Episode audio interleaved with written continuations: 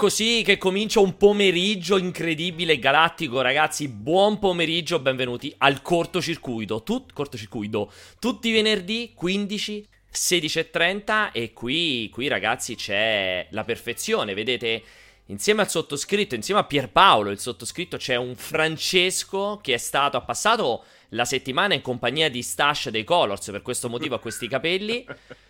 Mi confermi? C'è pure la camicia di Max Payne, però, eh. Esatto, ma camicia di Max Payne e capelli di stash dei Colors.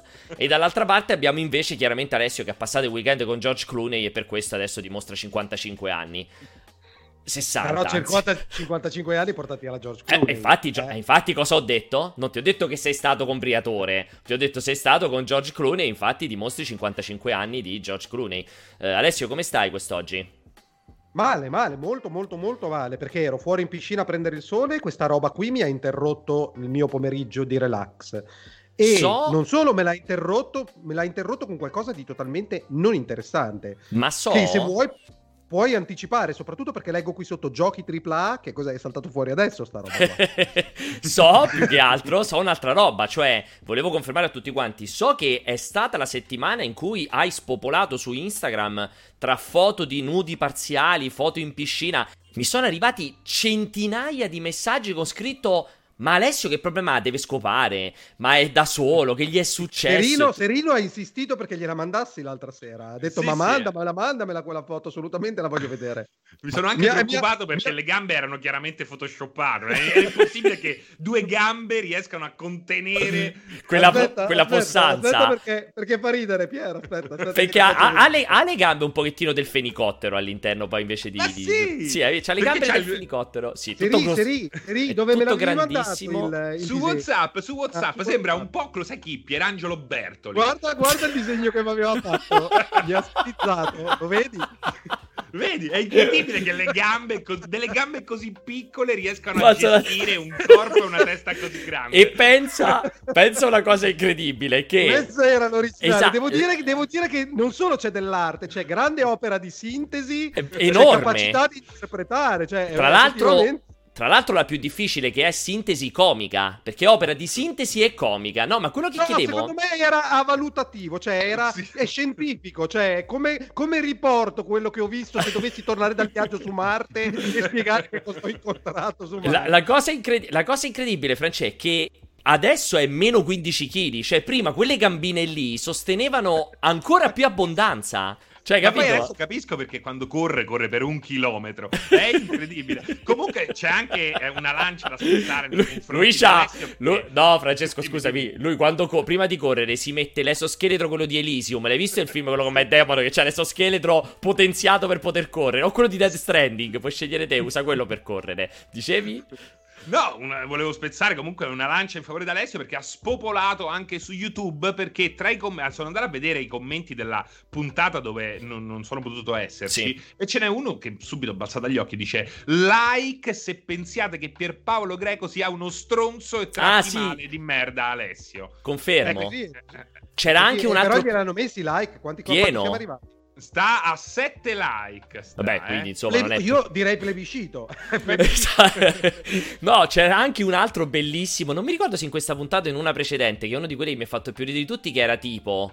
Uh, like se anche voi non crede- credete come me che la- la- l'amicizia di Alessio e Pierpaolo sia fintissima e fatta solo per il video, tipo una roba del genere. C'era tipo un costrutto dietro, tipo non lo so, capito? Proprio c'era una sceneggiatura tra l'amicizia. Proprio, è bellissimo. Io, io adoro veramente. YouTube sono, sono, una giungla inesplorata che andrebbe veramente sempre elevata alle masse per per descrivere lo stato dell'arte dell'umanità. Ma è un po' come Radio Radicale. Ti ricordi Radio Radicale quando mandava a rotella le chiamate? Le, tele- le telefonate? Sì, sì, esatto. sì, sì, sì, sì, Ma, lo, ma in realtà il problema è proprio quello che la vita reale sono i commenti di YouTube non è questa qui nostra. Cioè Assolutamente, cioè, sono fake. Quella è, la rea- quella è la realtà del mondo che ci circonda, purtroppo. Comunque, comunque, ci siamo dilungati tanti. Abbiamo già fatto ben 6 minuti, quindi ce ne mancano soltanto 84. Abbiamo già finito Forza questa puntata. Forza che ci arriviamo. Oggi, ragazzi, abbiamo due argomenti di discussione. Due argomenti di discussione da brividi. Li vedete in questo momento? Infatti è il primo argomento di discussione è giochi AAA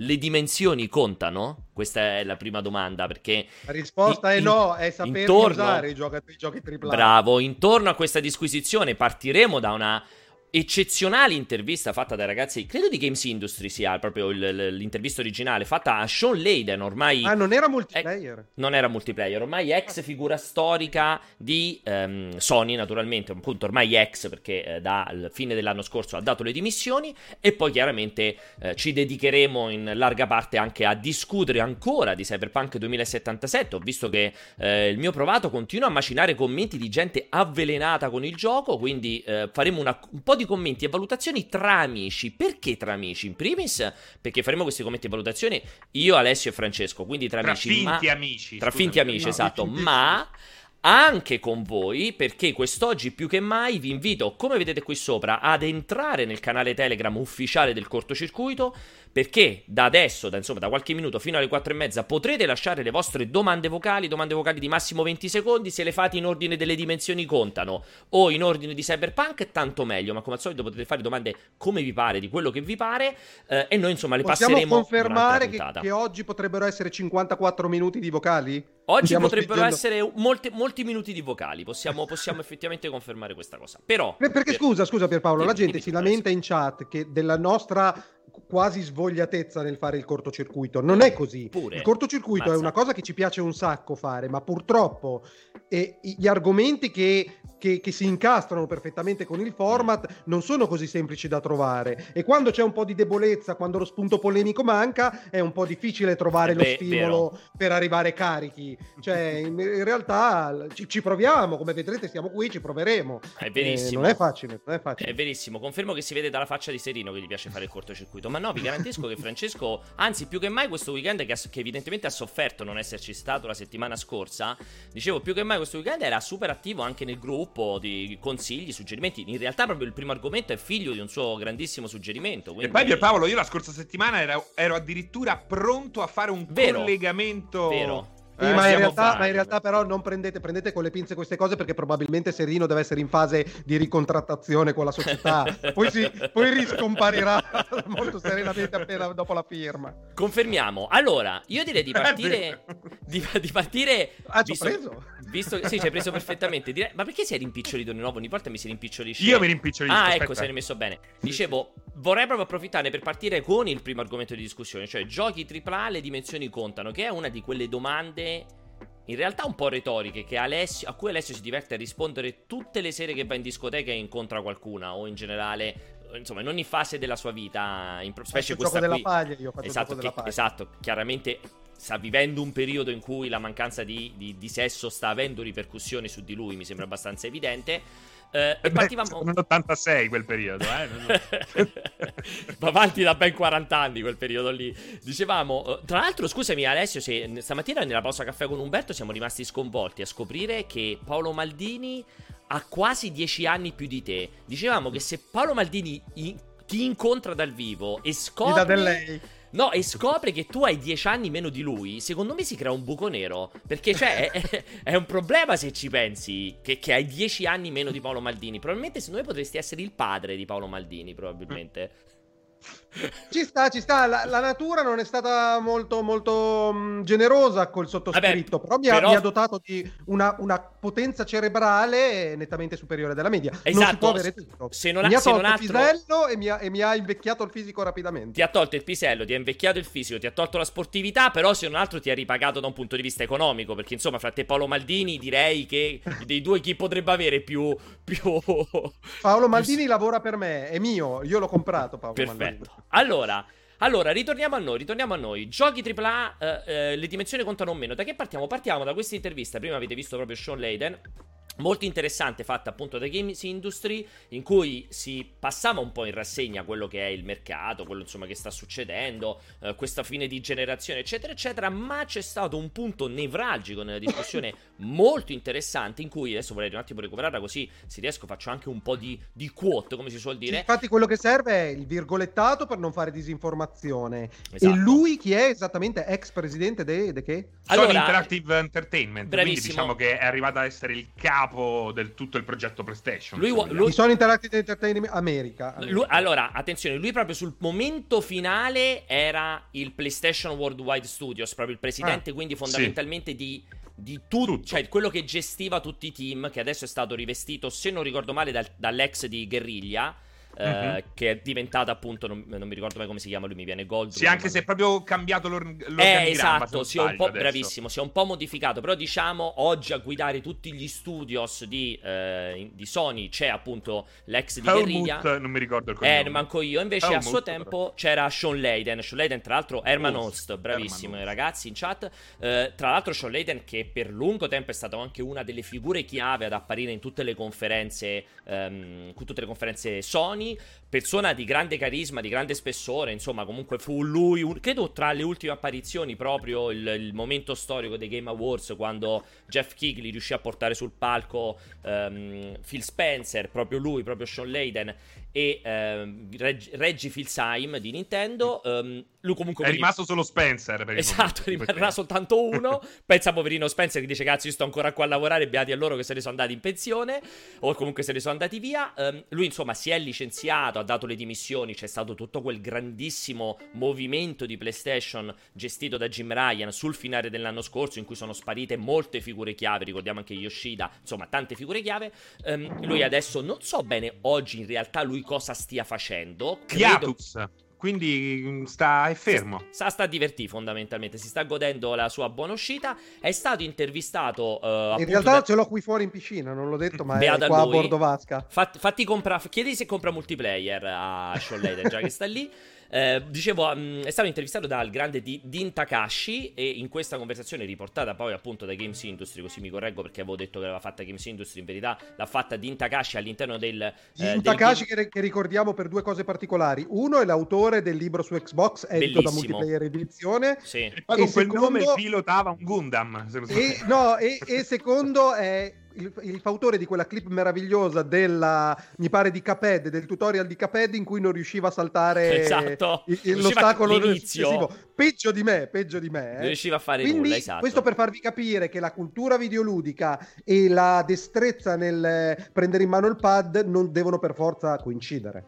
Esatto, allora lui fondamentalmente ha fatto questa, uh, questa, lunga disquisizione che ha toccato vari elementi, in particolare um, lui si è accanito diciamo nei confronti dell'attuale modello di sviluppo dei giochi AAA. Lui dice che fondamentalmente a oggi questo modello non è più sostenibile perché dice c'era una volta in cui le produzioni gigantesche costavano cioè quando arrivavano a costare un milione di dollari era già una roba incredibile.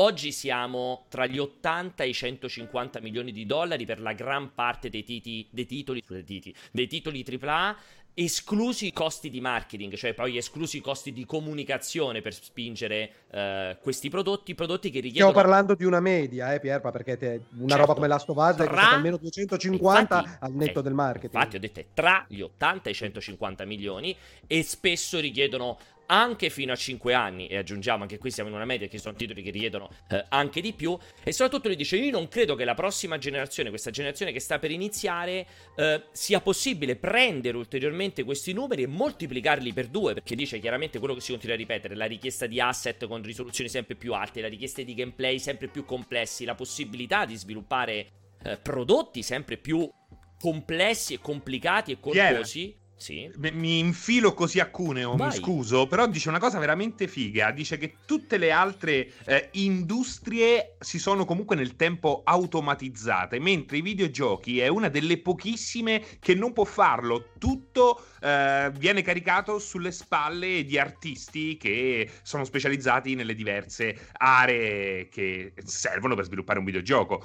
Quindi eh, devi per forza relazionarti con una forza lavoro umana e questo vuol dire che che eh, non puoi tagliare da nessuna parte. È e allora è uno spunto ed è lo spunto su cui pensavo di arrivare dopo e quindi a questo punto apriamo il dibattito. Posso, posso Perdonami Pierpaolo. Quello... No, perché è importante Vabbè, contestualizzare Posso almeno finire di dire quello che ha detto Sean Layden, va bene, vai. vai interrompi. Fin... Ok.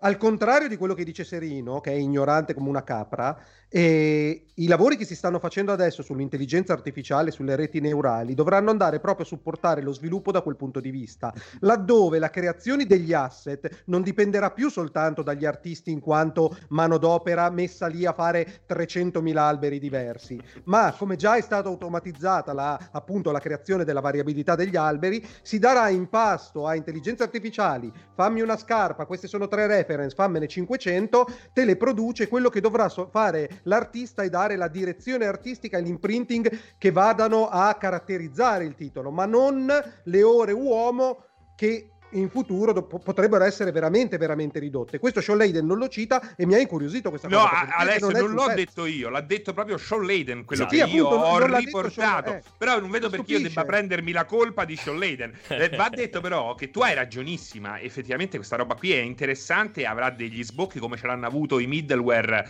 nelle eh, passate esatto. due generazioni. GDC, GDC, ci sono bellissimi documentari su eh. questa roba, sugli esperimenti che stanno facendo. Vai C'è un tempo l'albero lo facevi a mano, ne, ne facevi due e lo replicavi. Poi oggi con quella grafica non puoi permetterti due alberi uguali. Eh, hanno cominciato a farli tutti a mano finché non è arrivato Speed 3 e lo stesso per quel che riguarda le animazioni. Quello che dici è vero, ma non è ancora pronto semplicemente. Non esatto. lo sarà secondo me per un bel po' di anni. Vai, no, e, so- e, soprattutto, e soprattutto attenzione Ale, perché mentre per esempio io credo tantissimo nel... Um, nel progresso in termini, cioè nell'aiuto che la parte tecnica può fare in termini di aumento di qualità degli asset, cioè l'intelligenza artificiale, insomma le reti neurali che parti da un asset di, in full HD o di 4K e te lo, te lo upscala in modo credibile funzionante ad 8K, io non credo ancora tantissimo nella creazione procedurale di asset, perché non vorrei, cioè i videogiochi in primis hanno insegnato che creare in modo procedurale completamente gli scenari, gli ambienti e così via non è sempre un lavoro che dà buoni risultati. Quindi probabilmente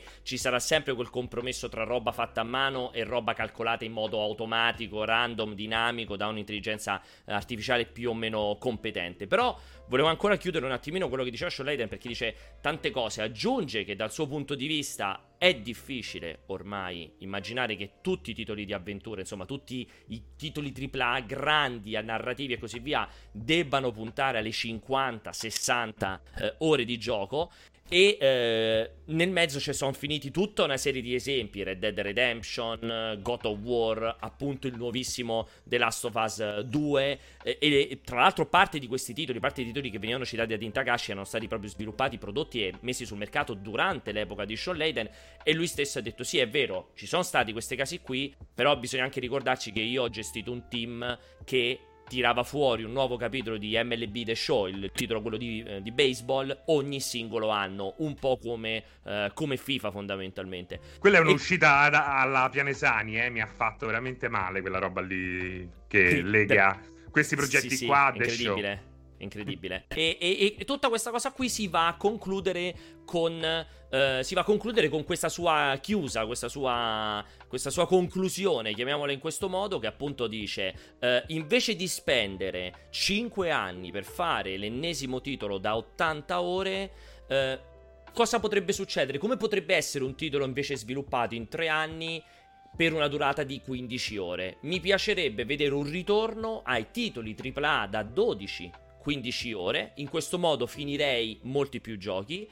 Eh, e probabilmente questo mi darebbe modo anche di avere un contenuto più mm, più condensato, più pulito, più preciso, più, più soddisfacente, più coinvolgente, eh, eccetera, eccetera. Mi piacerebbe tantissimo che si ritornasse a questo business. Eh, questa è la sua chiusa che, che, secondo me fa acqua da molte parti. Vi dico prima la mia, poi vi lascio a da voi. Fa acqua nel concetto, fa acqua nel concetto che un titolo più corto è necessariamente un titolo più rotondo, cioè un, sia un titolo più conv- coinvolgente, perché i, io, beh, io non la penso in modo così lineare, perché ci possono essere titoli di 100 ore ugualmente coinvolgenti, così come esperienze da 8 ore che invece sono completamente beh, lì, triste. Lì, Pier, secondo me lui voleva dire che a volte certi giochi sono arrivati a durare 30, 40, 50 ore, Di ma avrebbero sicuramente fatto meglio in 15. Sì, quella... Non penso che sia una re... un... lui voglia imporre una legge.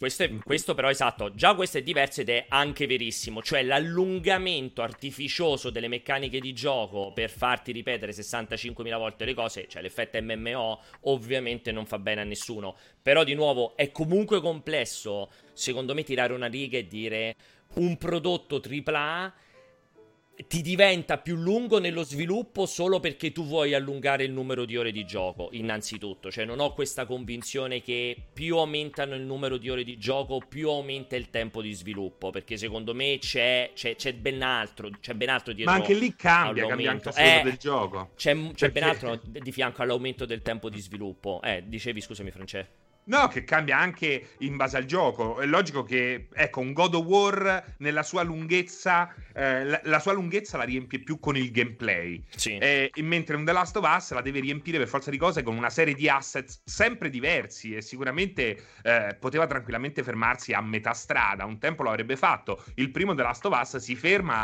a, a, a metà strada sì. con la metà degli assets perché comunque la ripetizione, l'abbiamo vista, è praticamente ridotta al minimo. Quindi c'è una differenza, dipende da caso a caso anche in questo caso. Spider-Man, una volta che hai fatto New York, è quella, eh, non è che eh, ti muovi tanto, puoi, puoi, soltanto riempirla con nuove missioni e le missioni potrebbero a volte con la giusta idea nemmeno dover richiedere un vero lavoro eh, di scrittura, perché basta creare un bel elemento procedurale e sai che eh, da una buona idea e da un'unica programmazione puoi generare un numero di contenuti potenzialmente infinito. Secondo me bisogna lavorare con molta più furbizia. E questa furbizia potrebbe anche portare anche a una maggiore ehm, complessità di questi giochi. E come dico eh, spesso di GTA GTA prima non si, esu- non, si esaurí- non si, esauriva ai titoli t- di coda. E devi per forza passare a GTA Online. GTA viveva, continuava a vivere perché avevi assoluta libertà nelle missioni. sì. eh, stessa cosa Dagger,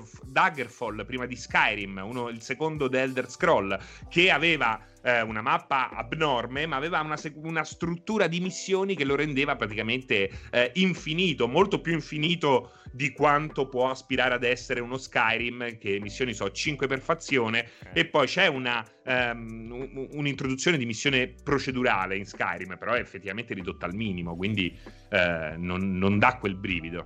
Tra l'altro, tra l'altro, è anche un dibattito che diventa anche complesso, segna anche un po' un ritorno, leggevo anche in chat giustamente, anche al, all'idea del comparto multiplayer affiancato ai titoli AAA, cioè l'esperienza single player corposa che dici la faccio un po' più corta perché poi ci metto di fianco il multigiocatore, che do- ecco il concetto GT Online, che dovrebbe invece estendere la durata, che però nel tempo abbiamo visto essere tendenzialmente quasi sempre un'esperienza fallimentare, cioè prima di tutto perché non è che ti riduce il tempo di sviluppo, anzi, anzi. e contemporaneamente perché non è detto che una bella idea per un bel single player possa essere convertita e diventare una bella idea per un bel comparto multiplayer. Quindi, cioè, allora, Forse concettualmente ti potrei pure dire che io oggi da vecchio, e secondo me Sean Layden quando fa quella dichiarazione è molto, è molto vecchio, ti posso dire sì, forse preferirei un ritorno alle esperienze da una dozzina di ore, finita la dozzina di ore, spezzo il disco e passo ad altro.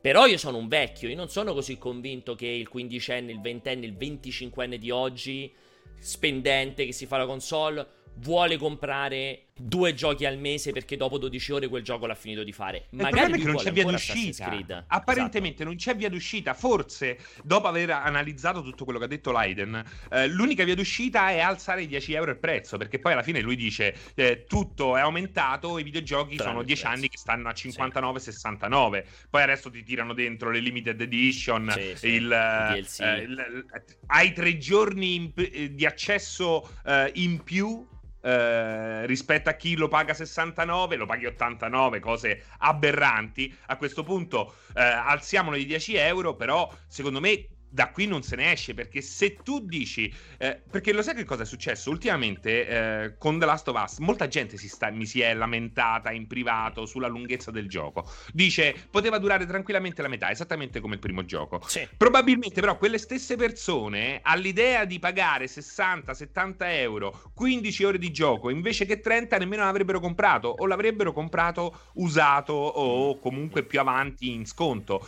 Quindi capite perché effettivamente non c'è via d'uscita. O alzi il prezzo o abbassi la longevità e secondo me questo è triste perché queste 30-40 ore per un gioco lineare single player secondo me sono lineare anche come può esserlo God of War, eh? eh quindi lineare tra virgolette, secondo me sono veramente lo sweet point, cioè il momento... Il, eh, la cifra giusta per il prezzo che ti chiedono. Evidentemente, però, dal lato business così non è.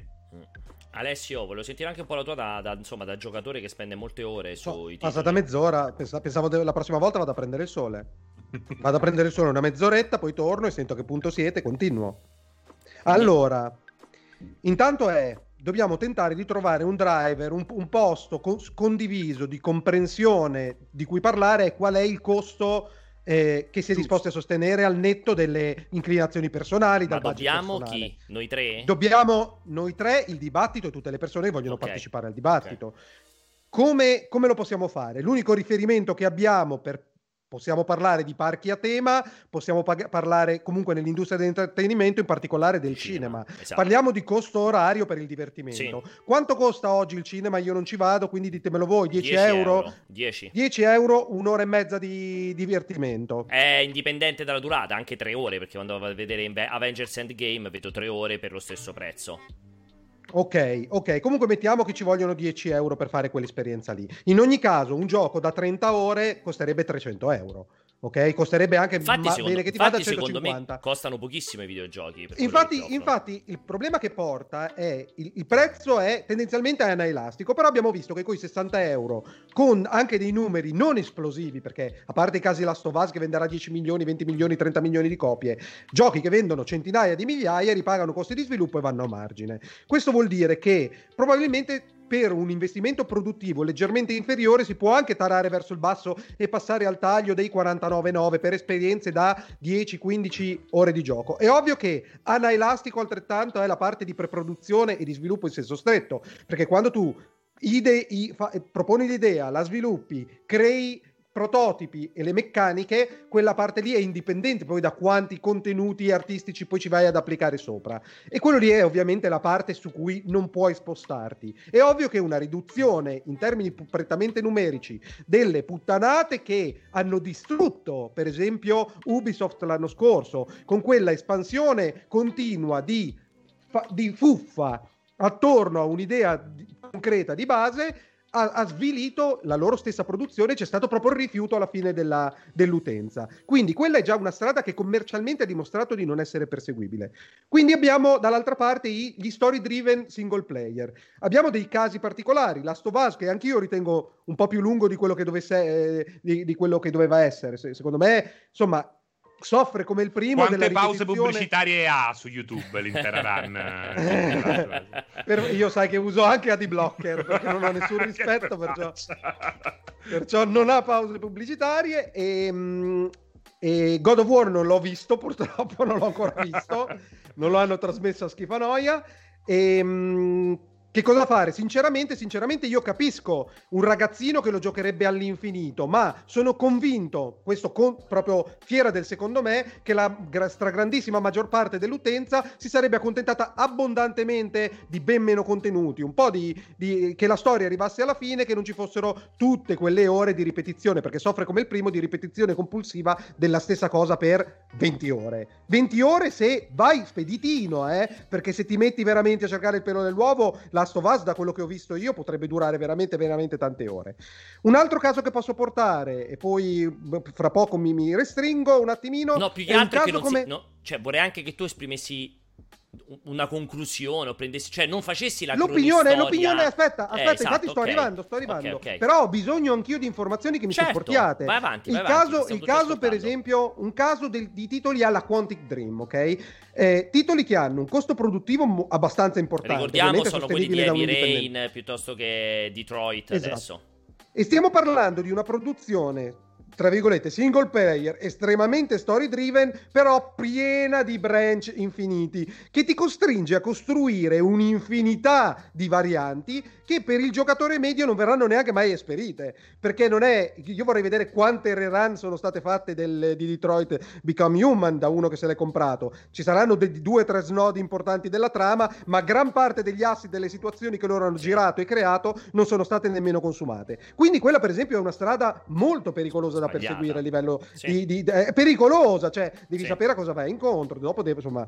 Quindi anche questo qua è un rischio. Altre robe story driven, io ci metterei dentro i GDR eh, perché effettivamente un The Witcher è una roba story driven, volendo anche lineare, perché la progressione della storia principale è lineare, con un corollario infinito di roba. Io non sono un giocatore di GR, mi, app- mi, mi, annoiano profondamente, ci annoieremo dopo a parlare di Cyberpunk. Ditemi voi, ditemi tu Pierpaolo, cioè un GDR scevro di tutte le side quest, è un GDR che, deve, che, che perde la sua, la sua, identità o comunque mantiene la sua identità di gioco di ruolo con le variabili, col crafting, con tutte quelle minchiate. Di... Quindi quella è una strada perseguita, perseguibile che ha senso spendere in Ma side quest. posso rispondere o vai ancora avanti e ti devo rispondere alla sì, fine? Sì, Vai, vai, vai, rispondi a questo molto, poi è, arrivo. È una domanda molto intelligente la tua, in cui è Ovvio. quasi impossibile rispondere sì o no, perché ti potrei dire che teoricamente sì, però dipende molto da quel punto com'è la storia principale, perché se tu in un gioco di ruolo non mi dai la possibilità di andare ad, ad approfondire determinati aspetti che a me interessano, in primis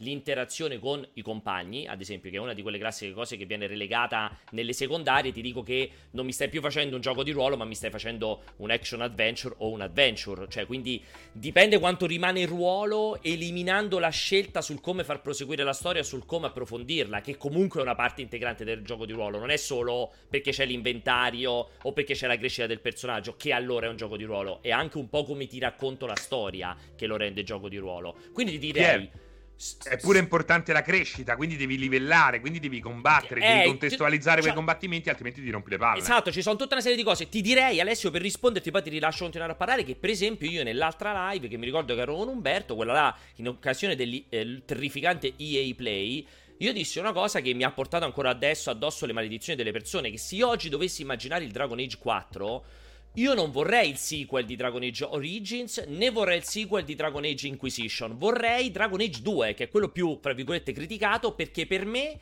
io oggi avrei voglia di un gioco di ruolo fatto con i crismi produttivi di un The Last of Us 2 e raccontato in quel modo, non il gioco di ruolo da 100 ore con un miliardo di dialoghi, perché per quello c'è già Baldur's Gate 3 che sto guardando. Yeah, voglio il gioco hai fatto The Last of Us. Un esempio bellissimo, perché Dragon Age 2 il problema, sai qual è? Lo, lo sai benissimo, eh sì, è certo. che è certo. fatto uno schifo, eh, ma sì, l'idea sì, di creare una trama all'interno esatto. di un'unica città con dei livelli, eh, se vogliamo, anche procedurali che ti portano fuori, che lì erano sempre in corridoio che sì. giravano a sinistra, a sì. destra, si può fare 10 miliardi di volte meglio di quella roba là.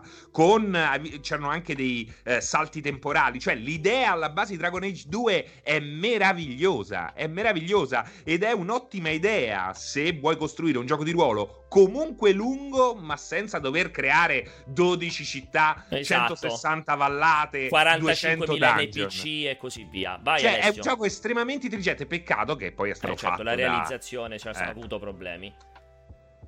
Vai, Alessio. Allora, dicevo, tornando, dipende, tornando sì, è e abbiamo l'altro esempio appunto che avete già citato, Red Dead Redemption e GTA, eh, il, la formula Rockstar, sì. che affianca un prepotente online che gli può andare bene, non gli può andare bene, ma è fondamentale per, so- per sostenere quello sforzo produttivo, perché lo sforzo produttivo per creare la città di GTA 5, se non, se non fosse sfociata in un online che ha prodotto quei so- quei, tutti quei soldi lì, non è detto, cioè rischia veramente di distabilizzare delle economie se, gio- se, sbagli il gioco, mentre in quel modo lì crea un grande cuscino di, ammortam- di, ammortizzazione e a quel punto te la puoi giocare anche se l'online non è andato benissimo di Red Dead Redemption, comunque aiuta a rientrare dei costi. Quindi al, al netto di questo, fatta la matematica, quello che siamo disposti a pagare per un'ora di gioco, io mi chiedo... Scusami, fermati la... prima che fai la domanda. Ragazzi, Uh, io non so più come dirvelo in chat perché veramente un po' avete dei problemi. Quello che sto facendo vedere è il trailer ufficiale di Dead Stranding. Non è che mi, son, mi, sono messo a Adesso metto il finale di Dead Stranding. È il trailer ufficiale di Kojima. Cioè, ho preso il trailer e l'ho messo. Quindi, se per voi è uno spoiler. Ah, lo sto giocando, mi stai a far vedere il finale. Ragazzi, è il trailer. Lamentatevi col vostro idolo Kojima che fa i trailer così. Non è colpa mia, cioè è il trailer ufficiale. Quindi non Poi, so che altro dirvi. Però è, un bel, però è un bel esempio, scusa Seri. Cioè, no, hanno, vai, vai di continuano a rompere i coglioni. Perché hai messo questo, perché hai messo questo, ragazzi, è il trailer ufficiale, punto. Eh, cioè, non so più come dirlo, vai. E poi se avete problemi, comunque su Every Eye ci sta la replica del cortocircuito della settimana scorsa, quindi state tranquilli. Ci sta poi, poi tra parentesi, fa... adesso che buttate Death Stranding, a cui non, ho par- non, ho, non avevo pensato, quello può essere un esempio della modalità furba di cui parlava eh, Serino, che è un gioco che possiamo tranquillamente definire AAA eh, più, più doppia A, però ok, possiamo collocarlo nei AAA, però con un escamotage si è portato avanti la sua storia, ha avuto dei costi importanti di produzione, ma il gameplay in sé, le scelte stilistiche, le scelte registiche, le scelte di design lo hanno portato probabilmente ad abbassare prepotentemente i costi e i tempi di sviluppo. Quella può essere una strada da perseguire, però lì ci vuole un genio, perché per, per, è veramente, veramente è più a quel punto quelle lì sono formule che ti giochi più nell'ambito indie. Solo Kojima veramente è l'indie AAA, secondo me ne abbiamo già parlato nell'altra volta. Quindi qual è la mia conclusione, la mia idea? La mia idea è che l'eccezione mossa da Leiden non sia assolutamente stupida, in, perché effettivamente rischia di diventare insostenibile. Uno, per le cose che dicevamo prima di tecnologia a supporto della produzione che ancora non sono mature, e il fatto che tempi e costi di sviluppo sono mostruosi, sì. non possono essere raddoppiati all'infinito. Quindi due cose potrebbero venire incontro. Uno, la riduzione appunto, lo sfruttamento a livello episodico delle, dei, no, dei è, già stato, è già stato un fallimento lo sfruttamento. No, però episodico. aspetta, non ti sto parlando dell'episodio 1, 2, 3 di Telltale Games. Ti sto parlando semplicemente di sfruttare un Last of Us 2 farlo uscire prima, perché loro hanno fatto uno sforzo produttivo colossale. Potevano uscire un po' prima con un titolo comunque compiuto, ma molto più ridotto, e fare un 2.2 che non fosse il DLC Behind the Scenes, quello come cazzo si chiamava, ma che fosse una, una, un gioco altrettanto compiuto, sempre da 49,9, che durasse 12, 15, 20 sì, ore. Ma come fa? Come deve finire? Come Matrix? Cioè finisce a peso della Sofas? Non lo so, però al cinema lo accetti di aspettare due no, anni per vedere... No, non per so vedere minimamente d'accordo. Lì potresti anche accelerare accelerare i tempi. Non ma io sto d'accordo. facendo delle proposte. Ma quella proposta di Alessio, scusate, non è molto diversa dall'approccio che ha fatto, che ha avuto CD Projekt con The Witcher 3. Nel senso che eh, lì in quel caso hai esagerato all'inizio. E l'idea credo eh, stiano facendo lo stesso con, con Cyberpunk. Ricord- ricordiamoci il voto di Aligi Comandini. Eh, e poi alla fine eh, praticamente ci hanno tirato fuori altri due giochi che hanno venduto uno sproposito. Eh sì. Eh, parliamoci chiaro, eh, Blood and Wine e l'altro sono quasi praticamente come come due giochi. Blood and Wine. Scusa, no, Blood and Wine decretato forse il, il miglior DLC di sempre. Sì, esatto. per, me, per me sì, Stiamo dicendo, sto dicendo che però è diverso da quel... più quello di prima che, che sono 10 ore, Stone, Hearts of Stone, a te è piaciuto di più. Eh, Hearts of Stone è proprio stati un po' più in mano con The Witcher, senza fare quel progetto mastodontico, che è, quindi prendendosi meno rischi, perché proprio la scala del progetto era più controllabile, ma avessero cominciato anche prima a lavorare sui DLC, si sarebbero portati avanti la cosa con più sicurezza, ovviamente, con meno costi e meno rischi. Poi ovvio, CD Projekt è una storia di successo, portarla come esempio per cambiare direzione. Però per me di... non c'entra niente col concetto che dicevi degli episodi. Parliamo di una roba che si faceva 15 anni fa nei videogiochi e che è ritornata. Cioè esci col gioco e non esci col sequel i 2, 3, 4 anni successivi esci con le espansioni di quel gioco. Lo faceva anche Rockstar con GTA 4. Però ma fatta... Io sto cioè... dicendo di ribilanciare le Esatto, scale. non attaccare Pianesani, perché Pianesani ha fatto un giusto esempio, però non conosce l'argomento. Sempre però, cioè, qual è la cosa giusta, quella che dice? Che oggi, l'hai visto anche te quella Night City di Cyberpunk? Sì. Non me la puoi buttare nel cesso. Non può quella roba lì meravigliosa che infatti, ha impiegato sette infatti... anni a fare cioè, io, io, stesso da giocatore ci voglio continuare Ma a giocare. Ma infatti così è, già l'hanno detto, faranno almeno un paio di espansioni, per me Ma ne devono fare tre, tre, ne devono fare quattro. Sì, e ognuna ti costerà 40 euro, 30 o 40 bene, euro. Esatto, però ribadisco, prima di tutto secondo me non lo puoi fare con tutto.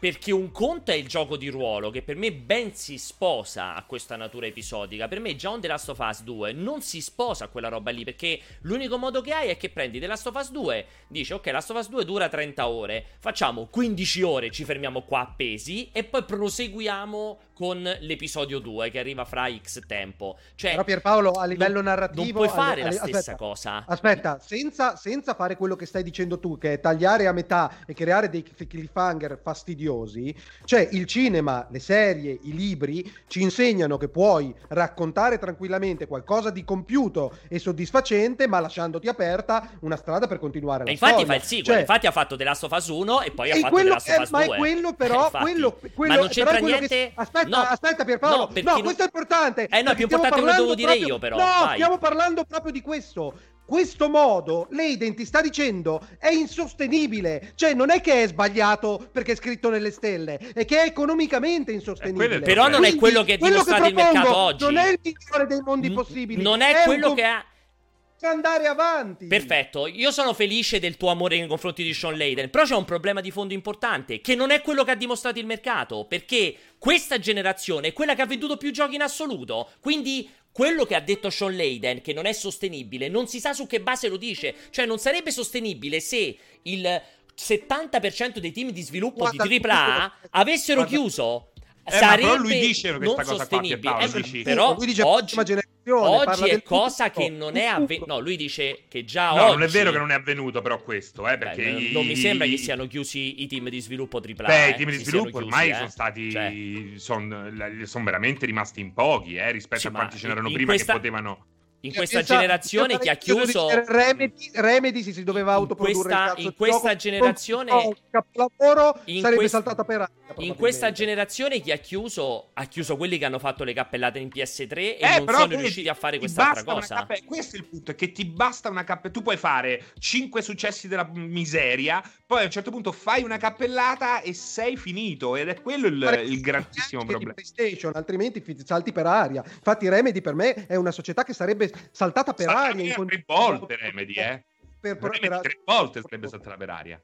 Sì, Quindi... però Remedy, però Remedy cioè, mettete in mezzo Remedy, che è il caso più sbagliato di tutti da mettere in mezzo di Remedy. Vabbè, perché... Es- però faccio pro story driven single player che saltano per aria. Ma ne- non, non sarebbe esempio... saltata per aria in nessuna occasione Remedy, perché ha fatto un gioco che è stato foraggiato prima da Intel, poi da Microsoft, mentre aveva i soldi che aveva venduto un franchise. sempre sul ma, so...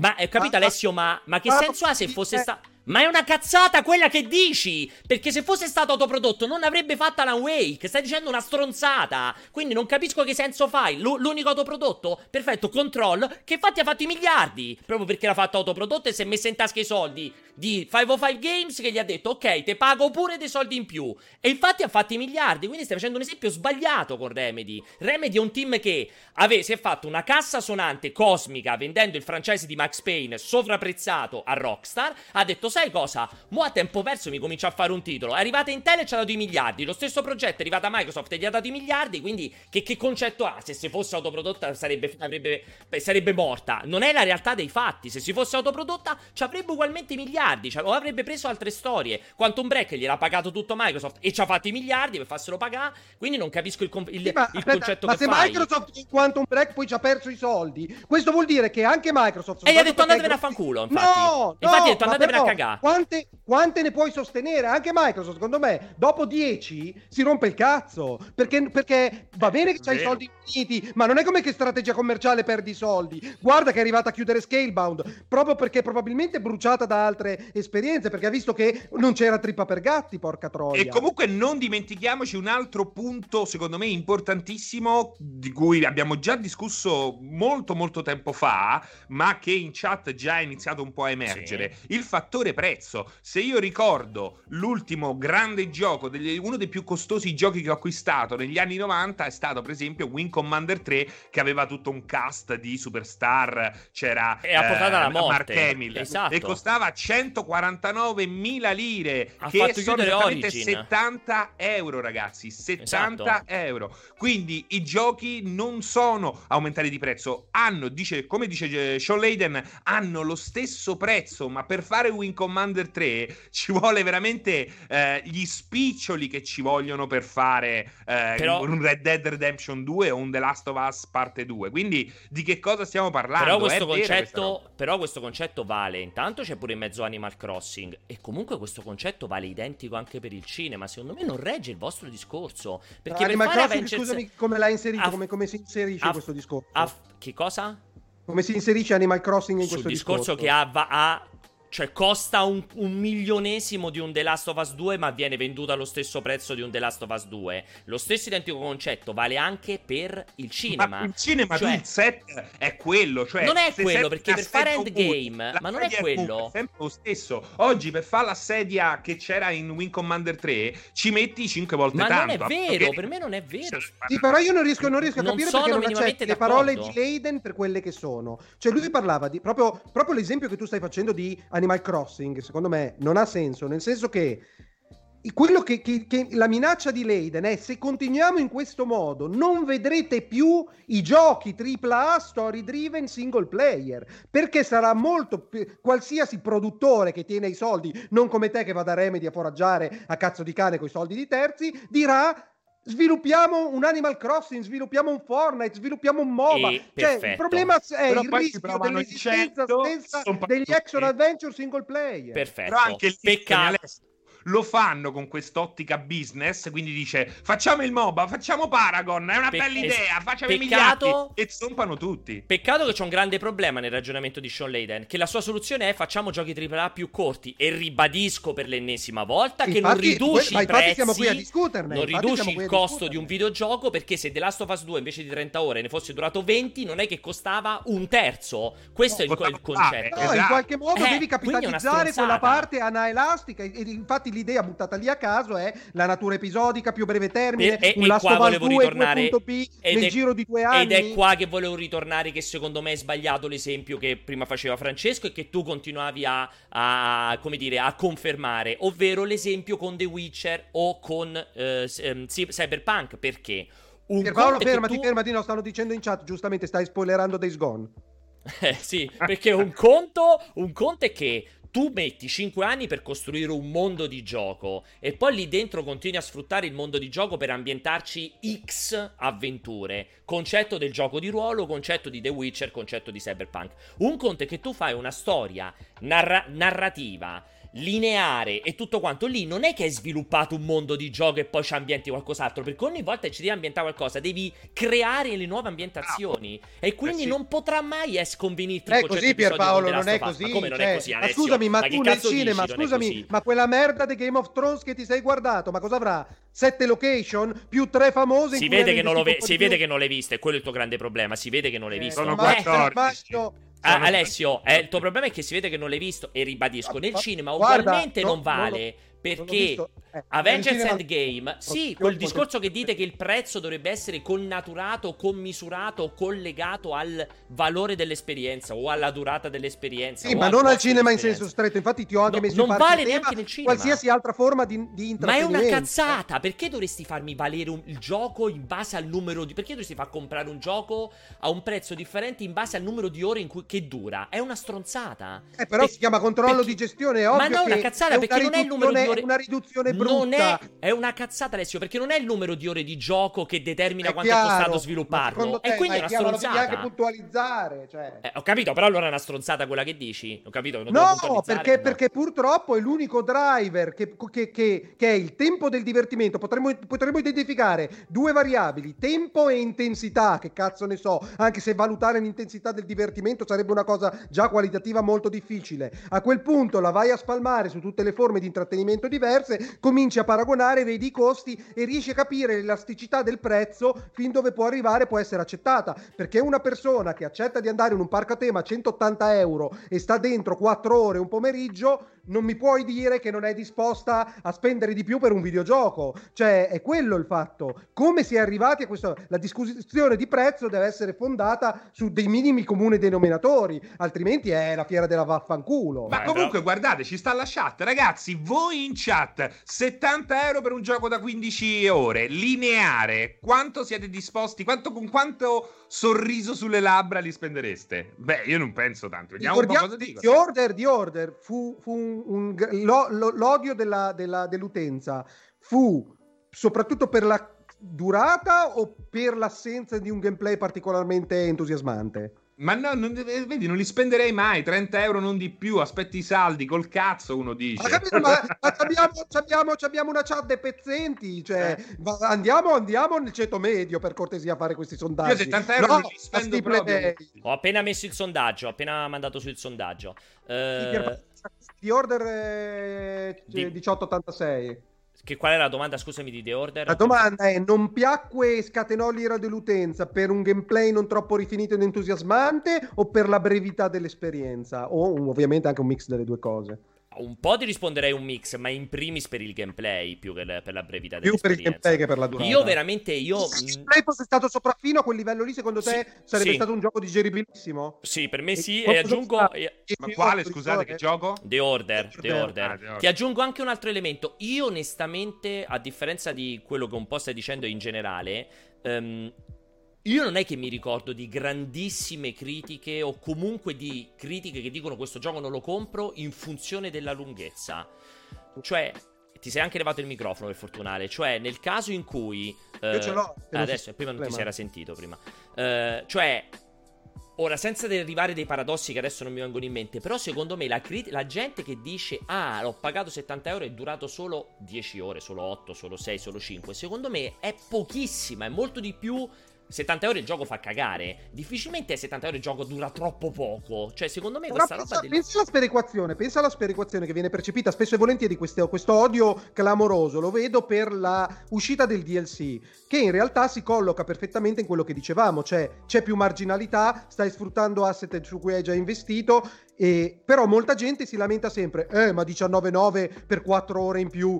Cioè, quando il costo è proprio va a incidere prettamente sull'ora, sul tempo di, su dell'esperienza, senza comprendere che in quel momento lì non ci sono più i costi di sviluppo, robe del genere lì che stanno tornando ad ammortizzare quello che era stato fatto prima, la gente comunque si inviperisce perché io vedo commenti infiniti, il DLC di 4 ore, cos'è sta merda 19,9, robe del genere. Sì, è sì. capitato più spesso. Ma il problema Quindi... è quello, sai qual è, Pie? Lo sai eh. qual è, Ale? È che comunque non mi devi far pagare 10 euro una roba di 4 ore, perché di 4 ore manco da scarico. Cioè, fai qualche cosa che in qualche modo abbia un peso. Meglio che mi fai pagare un altro, un'altra volta 50 euro, per esempio, ma è una roba come Earth of Stone o Blood and Wine di The Witcher. Quello che dico prima, secondo me la eh. gente... Cioè, io non sono così scettico e che comunque... la gente comprerebbe la Stovas 2 A e B nel giro di due anni che possono essere considerate due esperienze. Ed è quello che sta cercando Legati, di fare Final Fantasy VII. Poi è quello che eh, sta però, cercando di fare Final Fantasy Però con la formula Square Enix del braccino corto, certo, giochi a prezzo pieno, certo. te la giochi col GDR. Mi hanno dove... suonato, vi lascio un attimo parlare e a voi. E comunque eh. Ale,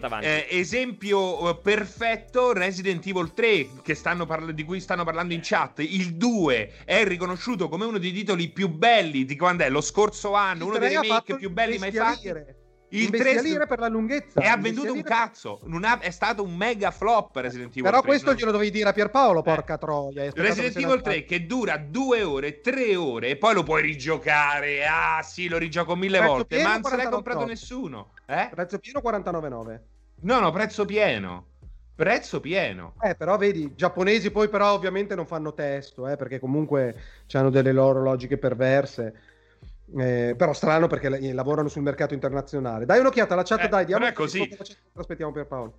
50 euro potrebbe essere giusto soprattutto per i first party, considerando poi che il retail e la distribuzione fisica stanno morendo. Sì, il problema è che se ti abbassano comunque eh, l- l- il prezzo d'ingresso, comunque devono per forza abbassare anche il numero di contenuti. Cioè da lì non ci muoviamo. Per questa è una situazione complessa, Alessio, perché effettivamente non ci sono grandi vie d'uscita. Ci sono Ancora delle software house Vai, ci sono delle software house che hanno raggiunto ormai un tale livello di popolarità che possono rischiare di fare all-in, perché spesso è proprio un vero e proprio all-in. Loro giocano a eh, Texas Hold'em costantemente con un all-in, tipo eh, Rockstar, che oggi comunque con GTA Online si trova in una posizione diversa, ma che prima di GTA Online eh, un ecco. singolo flop avrebbe probabilmente causato um, di, di, di... dei salti per aria. Esatto. Allora, due, due cose. Eh, uno, Pierpaolo, giustamente Serino, prima mentre ti stavi alzando, ha citato l'esempio esemplare di ehm, Resident Evil 3, gioco non acquistato dalla gente perché durava due ore, de, tre ore di merda. Secondo cioè, me non è per che... quello che la gente non l'ha acquistato. Eh no, per quale motivo? Perché, perché, content, perché, perché, faceva, perché faceva cagare. Ma alla fine non e faceva perché cagare, si, era chiaramente, si era chiaramente percepito fra gli interessati, fra gli acculturati, fra quelli che, stu- che leggono, si era chiaramente percepito che era un'operazione commerciale che non aveva convinto minimamente la critica. Cioè, proprio chiaramente era stata detta questa Eh, cosa tu, qui. tu dimmi un altro gioco. Cioè, non è che se durava il doppio lo compravano. ore che, ha avuto- che è diventato un enorme successo a prezzo pieno. un Dimmene gioco, uno. un gioco, un gioco? Un, un gioco che dura così 5, 6, 7 ore degli ultimi No, anni. solo, nei- solo negli Eh, indie, secondo me, puoi trovare roba. Negli Esatto, indie? ma È pieno di- negli negli indie. Eh, ma stiamo parlando di AAA qua. Eh, Cioè, lo parliamo di specifico è il AAA. eh. Call of Duty? Call of 50 Duty? Tutti i Call of Duty? 49. Co- No, Tutti perché vive per l'online, non Ma non è vero, è pienissimo di gente. Vallo, È vallo solo. pienissimo di gente che lo compra per la campagna. Assoluta, pienissimo di gente, pienissimo. gente che li compra anche per la Pienissimo di gente. Però parliamo, sono gli stessi che pagano 150 euro un'astronave di Star Ho Citizen. capito, ho capito, però il concetto Però- è quello. però Intanto scusate, tutte- fermi, sono, è, è finito il, è finito il sondaggio, quindi lo leggo, altrimenti sparisce. Quanto siete disposti a spendere per un gioco di 15 ore? Il 41% 50 euro, il, tre- il 36% 35 euro e poi molto lontani 70 euro e 20 euro. Quindi stravince 50 euro per 15 Allora tu ore. tirami fuori a 30 Ecco un euro, prendiamo il secondo posto, un The Last of Us parte 2, 8, anni di sviluppo, a, a questi pagano 30 euro, forse ne Abbiamo, avuto vedi- liti- abbiamo litigato ieri sera sul gruppo, sono sei anni, di cui due con un piccolissimo gruppo in concomitanza allo, allo sviluppo finale di Uncharted 4 e poi ne sono seguiti quattro. Però Comunque- tu eh, pagami a- in California, a Santa Monica, eh, 150 dipendenti e poi vedi se riesci a, rientrarci. Vedi? Allora- per, esempio, per esempio, questa è l'ultima cosa che voglio mettere prima di cambiare Molto argomento, veloce perché voglio parlare, abbiamo parlato per un'ora. Perché? Perché io sto tentando di comprimere Cyberpunk di cui Dai, parlerai. dai, Proprio dai, che voglio leggere le domande, dai. Il, eh, per esempio, quanto i AAA single player andranno a rendersi compatibili col futuro, che io auspico, l'ho già detto esplicitamente 300.000 volte, di un passaggio al digitale, alla formula di abbonamento eh, importante, perché a quel punto la produzione di quei titoli diventa un minus e un rischio totale, qualcosa di cui non rientri dei costi e l'unica ipotesi che io mi sono fatto nella testa è che questo genere di titoli diventeranno in realtà lo specchietto per le allodole system seller, tipo i Netflix Originals e gli Amazon Originals o robe del genere, che ti servono più per accedere a nuovi abbonati, non tanto per creare valore dell'offerta in senso stretto e per rientrare della produzione. Che cosa ne pensate? Come si incastrano i single player AAA nella formula d'abbonamento? Sono i più rischiosi in Che assoluto. cosa intendi con formula d'abbonamento? Il Game Pass o una nuova Esatto. formula che deve Eh, arrivare? Game Pass, Game Pass. loro continuano a dire che funzionerà, ma secondo me non può funzionare una roba del genere. È uguale, Cioè, io ingresso di Last of Us parte 2 gratuito, dato gratuitamente a uno che mi ha pagato 10 euro per un mese, eh, non lo so, ho un po' paura. Eh. Lì Essere solo ancora- specchietto per le... Cioè, lo devo considerare Esatto. spesa di marketing. Sì. Esatto, esattamente. bravo. Esattamente. Però una spesa di marketing da 250 milioni. Eh, ti, devi, ti deve fare abbonamenti, cioè quando esci devi vedere il picco degli abbonamenti, altrimenti so cazzi. Eh, funziona così. Quella è la mia Io- unica ipotesi. Io sono molto più ottimista di voi, molto più possibilista di voi, nel senso che secondo me il mega, mega progetto, il tripla single player, i tre tripla single player da 15 ore infilati nel PlayStation Pass o come se si chiamerà come sarà, li vedo perfettamente sostenibili e perfettamente che possono andare avanti senza problemi per quello che mi riguarda. Perché Vediamo, comunque, perché spero, comunque eh. quando Yeah. fai, perché comunque quando esce The Last of Us 2 fai 5 milioni di abbonati, comunque, intanto ti sei convertito subito con 50 milioni di dollari di moneta sonante, di questa gente che Però si è sono abbonata meno, sono meno di quelli che avresti fatto vendendo gli stesso numero di senza- copie. senza ombra di 60 dubbio, euro. Eh, senza cioè- ombra di dubbio, ma intanto che è il tasso di redemption. Se- senza ombra di dubbio, ma? Eh. intanto hai il concetto che hai fatto entrare nel tuo ecosistema della gente, di quei 5 milioni, il 50% si scorda di spegnere il non rinnovarmi il mese prossimo, intanto per Esatto, iniziare, esatto, perché su questa base qui ci campano tonnellate di società.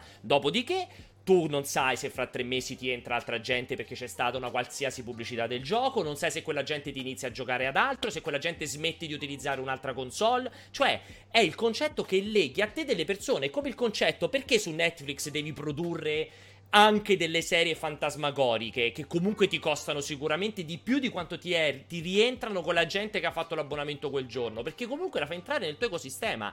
Ma guarda che pure il business di Netflix non è un business, secondo me, così florido. Eh? Ci saranno dei grossi sconquassi sì, se continua così Netflix in futuro. Gli originals, eh. quelli, quelli, più pompati, sono chiaramente in super perdita. Cioè non, non esatto. hanno nessuna ambizione di guadagnare. Esatto, esatto. Non, probabilmente non tengono neanche i conti perché gli verrebbe mal di pancia. Ser- servono per farti entrare all'interno della, della piattaforma e poi farti for- rifornire di centinaia di ore di roba di merda. Cioè, però, cap- però, capisci, cap- però, capisci, che probabilmente è molto più semplice per la musica per il cinema, per il gaming c'è uno che vuole accedere all'esperienza di Last of Us, non, c'è il rischio che non possa trovare alternative nello stesso eh, servizio, perché è ovvio che ci sarà qualche altro gioco story driven o robe del genere, ma quello che si abbona poi dall'altra parte trova generi completamente diversi che sono quelli che lo avevano allontanato e non lo facevano videogiocare. Cioè il problema è che mentre il film ti porta altri film più o meno l'esperienza è sempre quella, nel gaming è un po' più difficile da applicare questa cosa qua.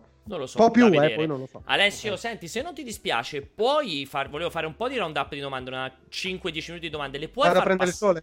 No, le puoi far passare te da Telegram perché io ho un po' di problemi con il cellulare dal tuo microfono, che tu c'hai il microfono che funziona meglio e ti sentiamo meglio. È un problema?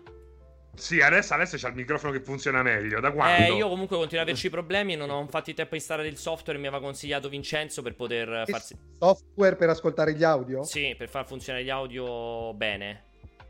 Come funziona Telegram? Come gli altri, direi che tu lo usi più di tutti noi sommati insieme, visto che sei 24 ore su 24 su Telegram nei gruppi a scrivere e a mandare le foto porno di te. Vado, eh? Ce l'ha fatta? Io, io, io, so video, non audio. Fai tu, Dai. Seri? Vai, vado io. Vediamo se speriamo che si sente bene. Allora, eh. Ciao ragazzi, secondo voi esiste oggi un titolo che implementa alla perfezione i combattimenti all'arma bianca in prima persona? Ci pensavo ieri anche riguardo al fatto che Destiny, per esempio, quando si tratta di combattimenti con spade e quant'altro, switcha alla terza persona. Grazie. Aspetta, si sente benissimo. Attento che su Telegram devi stoppare ogni volta. Attenti, eh, esatto. i messaggi dopo. Uh... Beh, secondo me alla fine Skyrim non è così orripilante con la prima persona. C'è, c'è, cioè, non è cioè, bellissimo. Diceva, giochi che unissero combattimenti all'arma bianca? E la prima no, persona. no, che hanno implementato bene i combattimenti all'arma dipende bianca. Dipende che intendi con bene, dipende Bene intendi. vuol dire che ti rendono ah, bene l'esperienza, cioè il gameplay bene... torna. Il Adesso, gameplay torna. Effettivamente la, bene... l'arma bianca per me non è simulabile. Non è come ha detto benissimo invece Alex, chiaramente Dark Messiah of Might and Magic che citavo anche un po' di settimane fa, che era un capolavoro e quello funzionavano da Dio. Kingdom Come. E eh, per me anche per me anche Dying Light, assolutamente uno di quelli For che funzionano eh, bene. Assolutamente. C'è un bel feedback. Tutti in modo diversi, For Honor anche. For Honor, sì. Dying Light, Kingdom Come e... Però For Honor mica in prima, oh. For Honor è in terza. For Honor è in terza, hai ragione. Eh. Io però, però, volta... però quello, che, quello che chiedo è al netto del fatto che voi abbiate citato quelle che sono le esperienze che vi hanno dato più soddisfazione, ma dato sparare con il gameplay di Call of Duty, cioè quello che avete esperito è effettivamente quello che pensate sia l'esperienza di, di, di, del combattimento all'arma bianca o è semplicemente divertente? No, cioè, è, abbiamo è una, è un'approssimazione per difetto. No, abbiamo dato degli esempi molto vari. Ci sono dei giochi che cercano di simulare eh, come Kingdom Come, ci sono dei giochi molto fisici, quindi il colpo va sempre a segno dove vuoi e ti danno un bel feedback come Might Magic che ha detto Pierre, che secondo me è un esempio meraviglioso. Sì, uh, poi ci sono dei giochi che magari fanno, introducono meccaniche che danno soddisfazione, ma sono assolutamente arcade. Mo- e ne abbiamo viste altre. Molti ecco, dicono come... Mor- Mordau. Io Mordau non l'ho provato. Molti dicono quello. Dishonored non lo mette. Se mi avete detto che Skyrim fa cagare, Dishonored fa cagare quanto Skyrim. Perché per me l'arma bianca di Dishonored non è assolutamente una bella esperienza. Anzi, ma no, poi non è nemmeno. È, è probabilmente carta sasso. Sì, forbice. Vai, prossima domanda, vai. Vado, eh. Ciao ragazzi, sono Pasquale da Napoli. Vorrei dire una cosa al maestro per Paolo. Ma con Serino in multiplayer non si sta rivelando una serpenzina. È sempre polarizzato come Alessio contro ET. Ti derisiano sul termine esterno tire. Lo stesso riguardo le freccette della splendida grafica che fascisti per le presentazioni rinviate. Lo stesso sul fatto che i Lego non siano giochi creativi. Pierpa, stai attento. Ciao ragazzi. Grazie. Grazie, eh? ti ringrazio moltissimo. Almeno tu mi capisci, ma d'altra parte io con questi due Serino asini ci sta, devo ti sta, accoltellando, ti sta accoltellando la schiena, Serino? Io almeno ti, ti, ti accoltello alla giugulare e mi faccio anche vedere Vai. in faccia serenamente. Vado. Ciao a tutti ragazzi, sono nuovamente Marco da Roma, detto il merda. Domanda per Pierpaolo. Eh, Cyberpunk 2077, qual è l'elemento di maggiore novità che potrebbe apportare nell'ambito del panorama videoludico? Grafica, gameplay o altro? Grazie mille a tutti, un abbraccio e come sempre, lo sapete... Ma che schifo, ma che Rispondi uomo di merda. Dai, secco una parola. La qualità degli interni, la qualità degli interni in un Sono tre parole, sono tre parole. Quindi è un bellissimo gioco di arredamento, vai. Vado, eh? Hanno fatto Maurizio da Roma. Oggi volevo salutare tutte le rotte del canale, soprattutto quelle ballerine. Poi oggi mi sono comprato un OLED di 65 pollici e 100, voleva 10 giorni, fatemi gli auguri. Ah. È così. Facciamo eh, gli auguri. Scusate, io non ho. Ha comprato un OLED da 65 sì, pollici. L'ho, capi- l'ho, l'ho, capito, ma comprarsi un OLED è un evento da celebrare, cioè Beh, sì. è uno scarto qualitativo, Beh, un'esperienza, sì, sì. cioè ti cambia la vita. Sì, ma comunque è incredibile perché questa uh, imitazione anziché migliorare dicono anche peggiora. in chat peggiora, è, è bravissimo. Ma esattamente, esattamente, come Maurizio Costanzo, è ottimo, è ottimo. esatto. Vediamo, eh. Non avvicinare troppo. Ok. Buonasera a tutti. No, è sempre lui. Ciao ragazzi, um, volevo un vostro approfondimento sulla questione bug. Ci dobbiamo aspettare da Cyberpunk un titolo pulito al lancio o dobbiamo aspettarci problematiche tecniche gravi come quelle di The Witcher 3? Eh, io direi di, poi giriamo la domanda da Ligi? Esatto. mandiamo il vocale? Io, Beh, io, io, purtroppo a differenza di Aligi non ho la sfera di cristallo, quindi non posso risponderti. Mi auguro che abbiano imparato dai loro errori e ci consegnino un gioco pulito. Eh, più di questo. Naturalmente si tratta di un progetto abnorme. Esatto. Eh, fuori anche da quello che è il, la consuetudine di CD Projekt, quindi è lecito assolutamente aspettarsi qualche cosa. Speriamo che sia una roba che ti faccia giocare. Esatto. Però, però, io voglio farvi, voglio farvi una domanda. Sì, Cyberpunk ecco, ci parliamo cioè... dopo, Alessio. Eh, vabbè, ne parleremo esatto. dopo. Però dopo. ricordati questo punto del, sì, vai, della completezza dei bug. Vado, eh? Ciao ragazzi, um, volevo un vostro approfondimento sulla questione bug. Ci no, questa... Buonasera a tutti, sono il Ghiovetto e vorrei sapere che cosa ne pensate dei contenuti tagliati post lancio dai produttori di Someday You Return a causa delle critiche ricevute dai fan. A parte il doppiatore. Fe- è chiaramente Federico Maggiore, era chiaramente. È maggiore, maggiore al 100%. è chiaramente Federico. Eh... Cos'è che diceva una stronzata? Non ho capito di che gioco parla. Esatto, nemmeno io. Riprova, dai, riprova. Si merita un secondo round. Ciao ragazzi, no. Aspetta, ne parte sempre quello. Buonasera a tutti, sono il Ghiovetto e vorrei sapere che cosa ne pensate dei contenuti tagliati post lancio dai produttori di Someday You Return a causa delle critiche ricevute dai fan. Senti, io non lo conosco questo gioco. No, neanche io, purtroppo. Neanche Round io. Tra, return. tra l'altro, approfitto anche per salutare il logopedista ufficiale di, del canale di Telegram che ha fatto un ottimo lavoro. Perché devo dire che per ora solamente messaggi perfetti nella dizione. Quindi complimenti. No, tranne, tranne stranamente maggiore, che, è, che di professione fa. Someday you'll return. Però io non l'ho giocato, non so proprio. Sì, ne abbiamo seguito la polemica, quindi vai, vai, andiamo avanti. Per la prossima, ci facciamo almeno tre puntate ritmo, del ritmo. Vai. Ritmo, andiamo avanti. Salve, eh, sono Batistuta. Volevo Ma... chiedere a Pierpaolo, che so che l'ho provato, insomma, Cyberpunk, se insomma, com'era il feeling della macchina, quindi della guida, se era fatto bene alla GTA o alla cazzo di cane come tutti Far Cry. Eh, questa è una bella domanda. L'ho già risposto ieri. Dopo, Poi però... ne parlo dopo. Guardate la planatura di ieri. Fatto bene oh. la GTA. L'ultimo, l'ultimo. Grazie, Forza Viola. Ma sempre lui. Vai. Dalle redazioni di multiplayer, buon pomeriggio. Se la sorte non vi arride e vi ha colto l'insuccesso, smettetela di far castelli in aria e andate a piangere su un abbraccio da Paolo. A me piace questo commento. Mamma mia, eh. Dobbiamo andare a piangere su un abbraccio? Sul cesso. Sì, andare a, pace, a piangere sul cesso. Non ha detto cesso perché faceva rima. ne volete un altro? Sì, sì, dai. Quanti ce ne sono? Un miliardo? Ce ne sono, vabbè. Vai, no, vai, ancora due. Anzi, ancora tre, ancora tre, dai. Vai.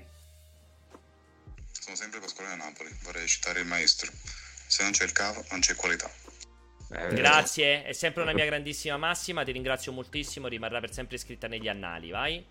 Ciao, ma Sean Leiden, adesso che non lavora più a Sony, che fa? Ciao. Questo è Luca, il nostro amico Luca. Eh, non lo so, lo dicevo, sta in hiatus, ha detto, sta in un anno sabbatico, suppongo. Tutti Io i pensavo, che mi dicono John, no, no, che lì non tocchi. Vai, vai da, di là. Ciao. Vai, allora, vai, in chat prima dicevano che si occupa degli indie, ma io mi pare che sia quell'altro, eh, il, sì, il nostro Yoshida, amico Yoshida si occupa esatto. Yoshida Sean Layden non sta più in Sony, ragazzi, ha dato le esatto. dimissioni. Esatto. A meno che oh, l'hanno ripreso al volo. Fa l'anno alla Pianesani, come dicono giustamente in chat. esatto, vado, eh.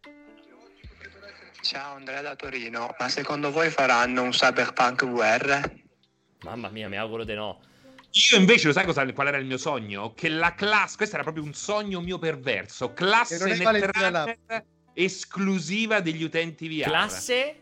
Eh, Netrunner, quelli sì. che sì. esclusiva per quelli che hanno il visore. Per fortuna non sarà così, per fortuna. No, per sfortuna. Esatto. Vai. Ciao ragazzi, un saluto dal jet.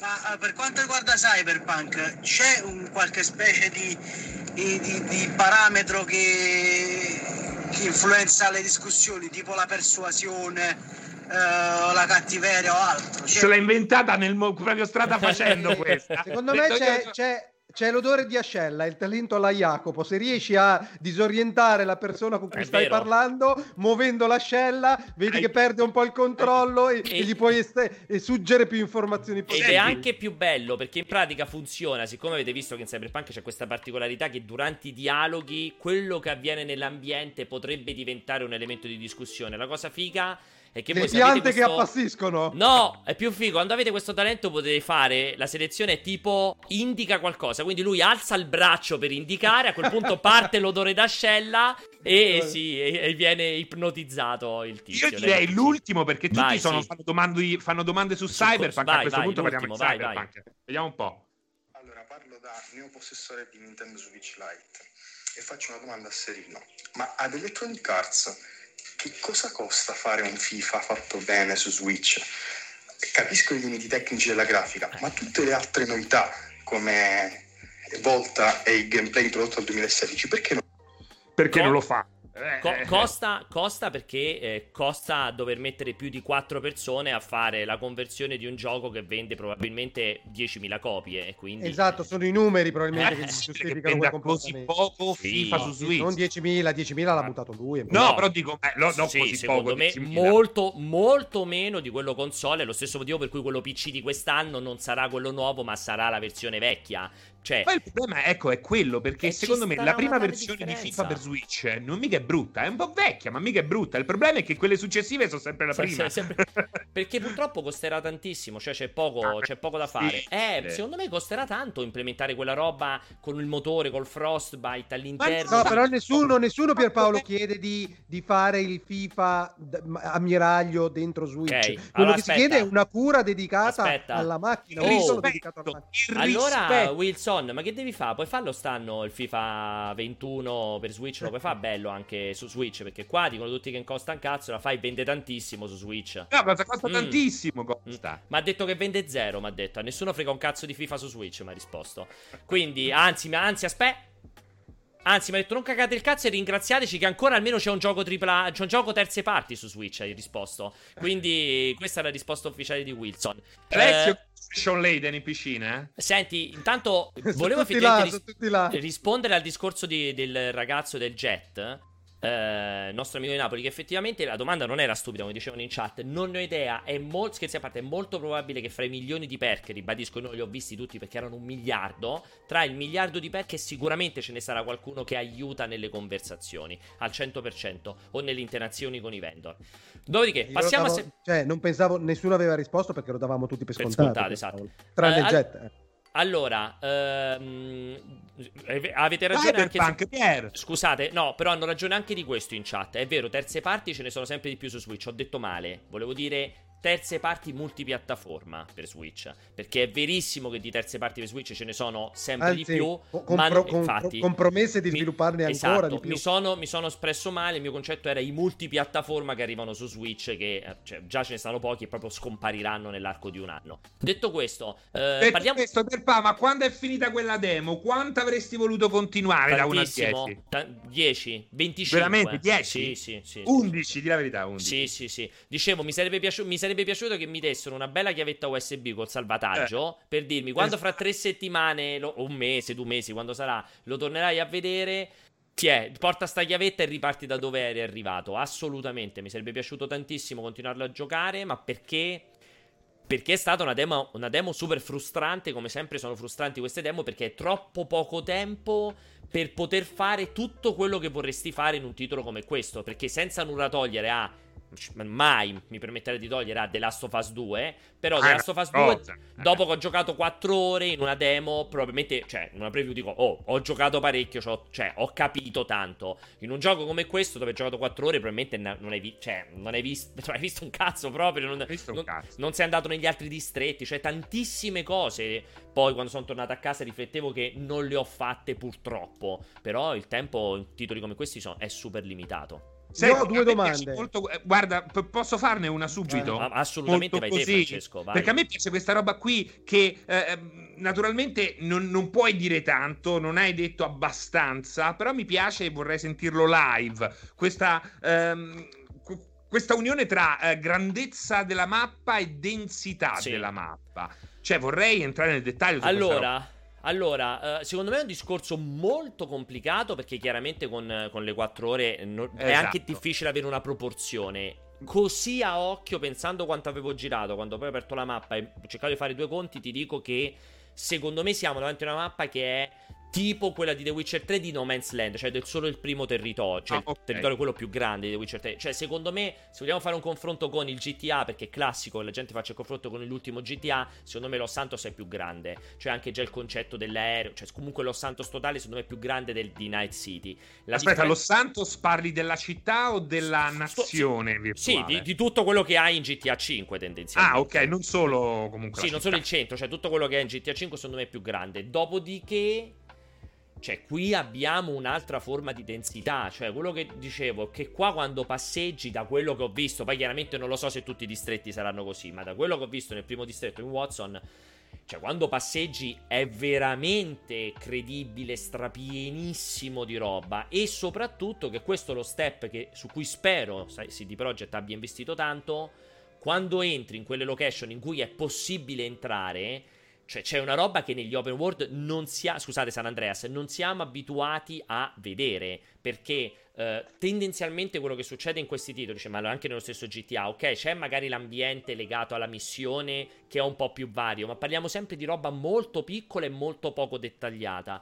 Qui quelle due, tre location che ho visto, pa- in realtà ne ho visto benissimo due, più una terza che ho intravisto cioè, mm-hmm. hanno un grado di, di, di, dimensione, un grado di qualità che è incredibile. Cioè, l'ho detto mille volte: il Lizzie's Bar, questo bar dove ti incontravi con Jackie, succedevano una serie di cose con la pista da ballo, la console, dietro l'hotel dove ti affittavi le stanze per andare a fare sesso. Cioè, era proprio fatto da Dio. Stessa cosa per l'ufficio dove lavoravi, anche se più piccole dimensioni. Quindi Spero e credo che abbiano utilizzato la stessa roba per decine di interni e questo secondo me potrebbe fare la differenza in un, in un open world dove di solito insomma gli interni non sono proprio quelle cose che brillano.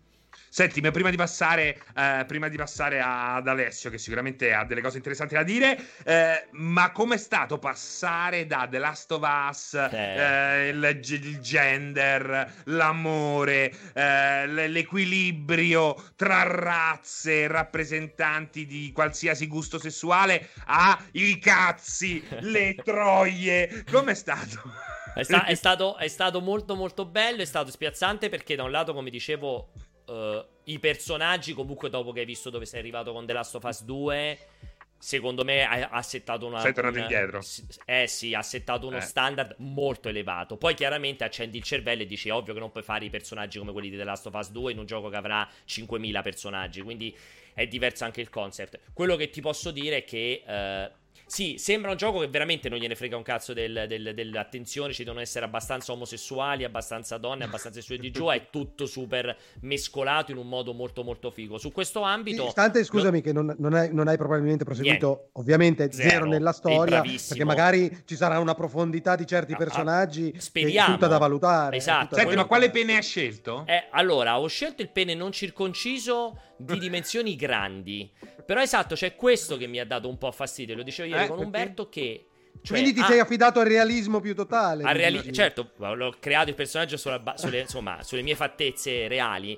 Per cui dicevo, il concetto è che mi ha dato, cioè che ti fa sto, non che mi fa storcere il naso, però che non ho compreso è che mi hai dato i peli pubblici che posso gestire insieme anche al colore dei peli pubblici. Mi dai eh, che già non mi va bene, però mi dai due differenti peni con la possibilità di cambiare le dimensioni e una vagina e non mi e dai... Poi sei l'araldo del body shaming. No, sì, non mi dai il seno, non mi dai il sedere e soprattutto non mi permetti di fare ci- cioè voglio fare i pianesani, il ciccione col pene piccolo, perché non lo posso fare? Esatto, cioè, e con le gambe microscopiche, perché non posso fare quella roba lì? E soprattutto non mi va neanche bene, sinceramente, perché ci debbano essere due peni, circonciso o non circonciso, e una sola vagina. Cioè, comunque La volevi vagine... Perché tu sei per no, l'infibulazione. No. perdonami Alessio, sei talmente ignorante che l'infibulazione non ha nulla a che vedere con la circoncisione, sono proprio due pratiche no, che hanno infatti, radici... infatti era provocatoria la mia cosa. Cioè, penso, Alessio, tu... la vagina che tu... cosa intendi? Alessio, tu che hai Un'altra fatto... vagina. Tu che hai fatto molto più sesso di me Va- anche nelle vagine c'è una grande varietà, non è semplicemente vagina infibulata e vagina non, più, non infibulata come dici te. Anche nelle vagine c'è grande differenza nella composizione delle labbra, nella composizione di tante Io cose. penso, Alessio, che quando ho comprato la uh, vagina monouso... Quando ho comprato... uguale a quella che ho visto io della mamma. No, Alessio, la vagina monouso che ho comprato da Hustler in California l'ho scelta uh, da un bouquet di sette Vedi? vagine diverse. Vedi? Per cui secondo aspetta, me. Aspetta, io voglio far partire immediatamente delle petizioni contro Cyber Pro... contro CD Projekt. contro Cyber Project. È, è, passata l'idea che CD Projekt sia eh, questo santo beati, beati, beatificato, beatificante della, dell'inclusività e roba del genere. No, io voglio trovare il marcio anche lì e voglio, far, voglio attaccare. Cioè, evidentemente c'è body shaming con i grassi, evidentemente non gli piace la vagina.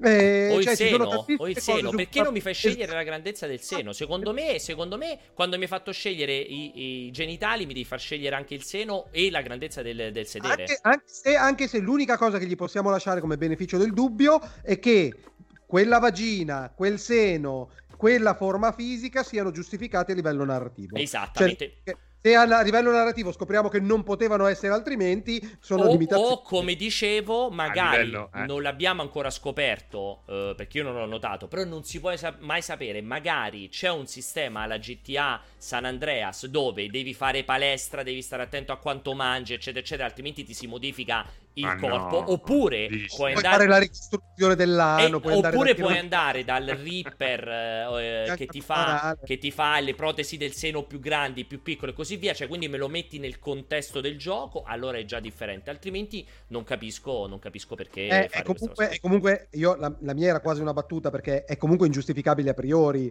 eh, anche narrativamente una roba del genere, che tu ti faccia o meno gli innesti o roba del genere, come fai a giustificarmi il fatto che una non possa avere il seno più grande di quella della, di femmina? Eh. Comunque, Comunque, fammi le tue due domande. Alessio, ricordati eh, che avevamo quella appesa sul bug eh, di prima. Eh, no, no, infatti la prima, è, la prima, è, quella, la questione bug, che però io voglio portare in un altro termine. Bug. Che, questo, che questa diventi la, la, la, tua live. Cioè, se volete sapere le informazioni sul gioco, andate a leggere il cazzo de pezzo Fiume che rompe le palle di Pierpaolo. Andate su YouTube, ci saranno due, tre video e ne arriveranno probabilmente degli altri. Guardate quella roba. Questo è il cortocircuito, si parla d'altro. Per la questione bug, io voglio dire, ma voi che siete giocatori giocatori di RPG, ma vi aspettate veramente che un gioco di quella scala... Cioè, vi arrabbiate? Perché è quello che io non ho capito della reazione di Aligi la prima volta con The Witcher. Cioè, siccome sappiamo che non è possibile umanamente e va- valutare, perfezionare, fare un polishing perfetto di lavori di quella scala dove il motore stesso crea una moltiplicazione di o- opportunità. Non è possibile, cioè, questa è una cosa veramente che non è Cioè, possibile. A voi fa scendere la catena che ci siano i bug? No, o, no, o soltanto è il bug quello che vi cancella i salvataggi? Posso dire una cosa, Alessio? esatto, Alessio, esatto. io i miei giochi preferiti sono sempre stati quei giochi, soprattutto su PC, perché poi su console non potevi aggiornare, era tutto molto eh, precisino. Sono quei giochi PC che hanno dato eh, in cambio la polizia, polizia, la pulizia del codice e hanno ricevuto un gameplay che cercasse di essere innovativo, rivoluzionario. Se volete un gameplay grosso, grasso e rivoluzionario, non potete non volere i, i bug che oggi, fortunatamente, al contrario del passato, si possono anche risolvere. Assolutamente. Sì, non, non potete aspettarvi un'esperienza alla Last of Us che al netto della parte animazioni, esatto. cioè è semplicemente il top of the notch di tutto quello che ha voluto perseguire, ma in realtà c'era rischio zero di Mi fare piace quasi Alessio delle... che fa le domande e poi attenti- risponde da solo. Mi piace. Attenti a bastonare i grandi bei giochi buggati fino ad ucciderli perché è da lì che oggi eh, che- è, è grazie a quei giochi lì che oggi potete giocare a uno Skyrim di cui alt- oltretutto vi lamentate dei bug ma Esatto. allora avete idea di cosa potesse essere giocare a Daggerfall che era 200 volte più complesso prendevi la Allora. rincorsa e saltavi su un muro lo attraversavi quelli erano bug di cui lamentarsi Io aggiungo che per, rispondere, per risponderti, Alessio, eh, dipende dal punto di vista. Secondo me, Aligi non gliel'ho mai nascosto, è eccessivamente accanito. E, e forse talvolta anche un po' di parte, perché invece perdona da altre parti dei bug. Però quello che dico è che io sono d'accordissimo con lui nel momento in cui discutiamo di bug bloccanti, cioè di roba che non ti fa andare avanti, roba che ti obbliga a ricaricare, cioè i casi del primo Quelli Vampire. Masquerade, esatto. O Aspetta, i casi blocca- che blo- blo- bloccante e, E e ricaricare. Cioè, bloccante è uno che rompi, cioè esatto, che non puoi Entrambi. arrivare alla fine. Entrambi. Però il fatto che devi, Bloccanti- devi ricaricare perché sei arrivato in un bug. No, a volte No, no, i bug, i bug devi ricaricare. Ci sono i bug bloccanti che non ti finisce la quest e devi ricaricare l'inizio della quest. Quindi ti dico: il concetto è: un conto è quella roba lì, e ci sono dei casi e- esemplari. Fallout New Vegas, c'è il caso di Vampire, il primo Vampire the Masquerade, cioè il primo appena uscì Vampire the Masquerade Bloodlines. Oppure Mass Effect E- 3 versione italiana, Esatto. eh? E- Andavi a un, pala- a un pianeta che non aveva la traduzione e per un mese non potevi andare avanti. Poi le cose ce le dimentichiamo alla bisogna. E quello che io ho visto mentre giocavo Cyberpunk in questa demo, che, che non era la spada che vola il personaggio fermo nel T-pose invece di muoversi, era roba bloccante, cioè o crash. Quello è un conto. Un conto è il baguette, appunto, la compenetrazione, il nemico che non si muove, l'arma che non è renderizzata bene. Quelli a me, sinceramente, non me ne frega una cippa. E assolutamente me lo aspetto da un gioco della magnitudo di Cyberpunk 2077. Ma se, per esempio, una cosa che mi è capitata mentre giocavo la demo. ho fatto una, una- una kill dal- dalla schiena, cioè in stealth. Ho killato una andandoci dalla schiena, quindi ci sono arrivato dietro. L'ho ucciso silenziosamente. E il mio personaggio si è incastrato nel pavimento che non si poteva più muovere. Quindi ho dovuto ricaricare e ricominciare quella quest perché lui era entrato nel pavimento. Ecco, una roba del genere. Una volta te la posso passare, se mi capita 3-4 volte nell'arco di 100 ore, comunque mi infastidisce. Cioè, quella non è una cosa di poco conto. Questo per dare un'idea, un, un esempio banale, il primissimo che mi è venuto in mente. L'altra domanda, Alessio? L'altra domanda è: riguarda gli RPG, tu da RPGista, comunque amante del genere, questa, questa- questa cosa di cyberpunk, l'ambientazione fantascientifica, l'ibridazione con eh, eh, il gameplay, è, è una scelta ardita da parte di cyberpunk. Per quello che hai visto, comunque cyberpunk ad oggi lo consigli ad occhi chiusi agli amanti degli RPG o a quelli che sono per esempio amanti del fantasy e che storcono un po' il naso per l'ambientazione fantascientifica, gli dici provatelo, aspettate, leggete le recensioni, vedete se c'è il quid che vi ci porta dentro, perché potrebbe non essere la- your cup of tea, come si dice, potrebbe Ma- non esserlo. Ma comunque amanti degli RPG? Cioè ovvio, quelli- ovvio, amanti Ah, degli RPG. Sì, quindi Cioè, partiamo amanti dal degli RPG è presupposto- dovete giocare Cyberpunk Sì. al netto dell'ambientazione che può non piacervi. Sì, sì, sì, assolutamente. A oggi ti direi Già da quello adesso. che ho visto da quello che ho visto, dico amanti degli RPG, per me vi dovete approcciare a Cyberpunk perché seminale, quindi, sarà seminale. un punto di riferimento per la componente ruolistica. Se, cioè, se, chiaramente, se tutto funziona quello che ho visto, ricordiamo sempre che ho provato 4 ore, ragazzi. Poi magari è rotto, non è bilanciato, diventa noioso. Cioè, io parla, parlo delle mie 4 ore e ti dico quello che ho visto da me, che sono amante dell'RPG, tra la gestione dell'inventario, un equipaggiamento sterminato, tutta la gestione degli innesti, tutta la gestione delle routine per fare l'hacking tutta la gestione della crescita del personaggio senza classi, dico sì, se sei un giocatore di ruolo, secondo me lo devi provare anche se ti fa cagare la fantascienza del cyberpunk.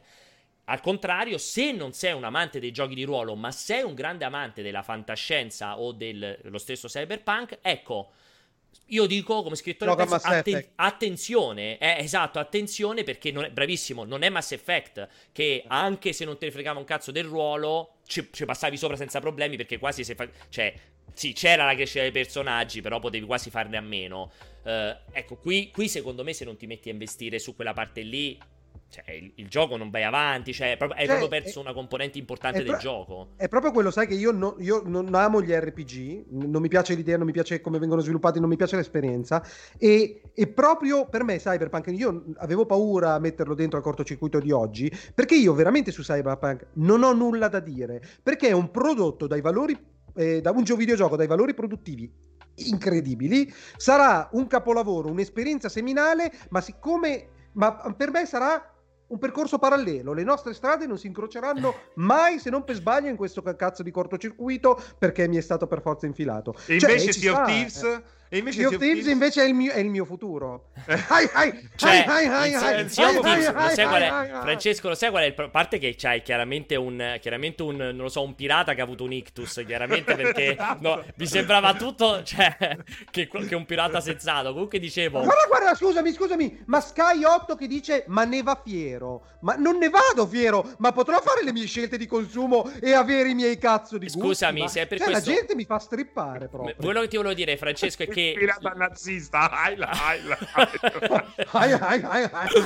Dicevo, Francesco, il problema delle strade di Alessio con come si incontra con Sea of Thieves, che in quel caso non sono due strade parallele, sono due strade che tendono, effettivamente prima o poi si incontreranno. Il problema è che sono partite da lontanissimo, quindi non si sa fra quanti anni si incontreranno quelle due strade lì, fondamentalmente. Esatto. Comunque, eh, effettivamente, ma perché ne vai fiero, Alessio, del fatto che non vorrai mai incontrarti con Cyberpunk? Perché andare Assolutamente fiero? no, mi, mi piacerebbe perché tornare tu sei un grande ama- scusa, fermati. Tu che sei un grande amante di Strange Days, anzi forse addirittura me l'hai fatto vedere esatto. te. Perché non Mamma vorrai mia. mai incontrare un gioco che prende tanto da quell'immaginario. Perché quello che mi piace di Strange Days è che stai seduto fermo e, lo, e lo guardi? No, pro... no, no, no, quello che mi piace di Strange al netto del fatto che il consumo lì è un'ora e mezza, ma quello che mi piace in, in Strange Days, quindi la riflessione su eh, un, un, eh, un, twist fantascientifico che viene declinato all'interno del film dal punto di vista sociologico, dal punto di vista relazionale e amicale, dal punto di vista strettamente tecnologico. Cioè, è una grandissima, secondo me, riflessione sulla tecnologia. È un grandissimo film di fantascienza. Eh, e che c'entra sta qui, cosa? Qui è una caccolina in 700 non ore di cui 350 spese ma non lo sai. non è vero. non fare quella merda. Albero delle abilità non è vero. io non vedo di te il talento di Ciro Kebab però scusami Ale. Ciuffo di Serino io vedo più 23 meno, du- meno 2 più 5 ma scusami Alessio. io vedo la matrice in quella roba lì. Ma e scusami noi... eh ma perché non per questi giochi qua ormai sono assolutamente scalabili metti facile facilissimo a livello di difficoltà. Vai dritto al punto e fai solo le missioni che ti interessano però vivi l'esperienza vivi eh, l- l- l- questa immersività in un mondo in un contesto sì, non, artistico poi non, non sono d'accordo anche perché per esempio proprio il brain dance cioè proprio l'idea di Strange Days è Ah, cioè, c'è proprio un lore dietro, cioè ha una sua credibilità, cioè sono spiegato perché è stato inventato, incontri gente che è diventata famosa per, per come lo ha utilizzato, cioè guarderò, ha, guardo, ho visto che l'anime, eh, ho visto che esce l'anime, me lo, sì, me lo guarderò. Nel 2022 sì, cioè, non, è che arriva, non è che arriva Cyberpunk ed è l'opera fantascientifica seminale definitiva, per cui se da, l'hai vista... A parte che non cioè, lo sai, no, Amazon, a parte che non lo sai... Asimov, Asimov del 2020. A parte cioè, che non lo sai, e comunque... Comunque l'anime per quando esce nel 2022 potresti essere morto. Francesco, senti, facciamo l'ultima rassegna, vorrei...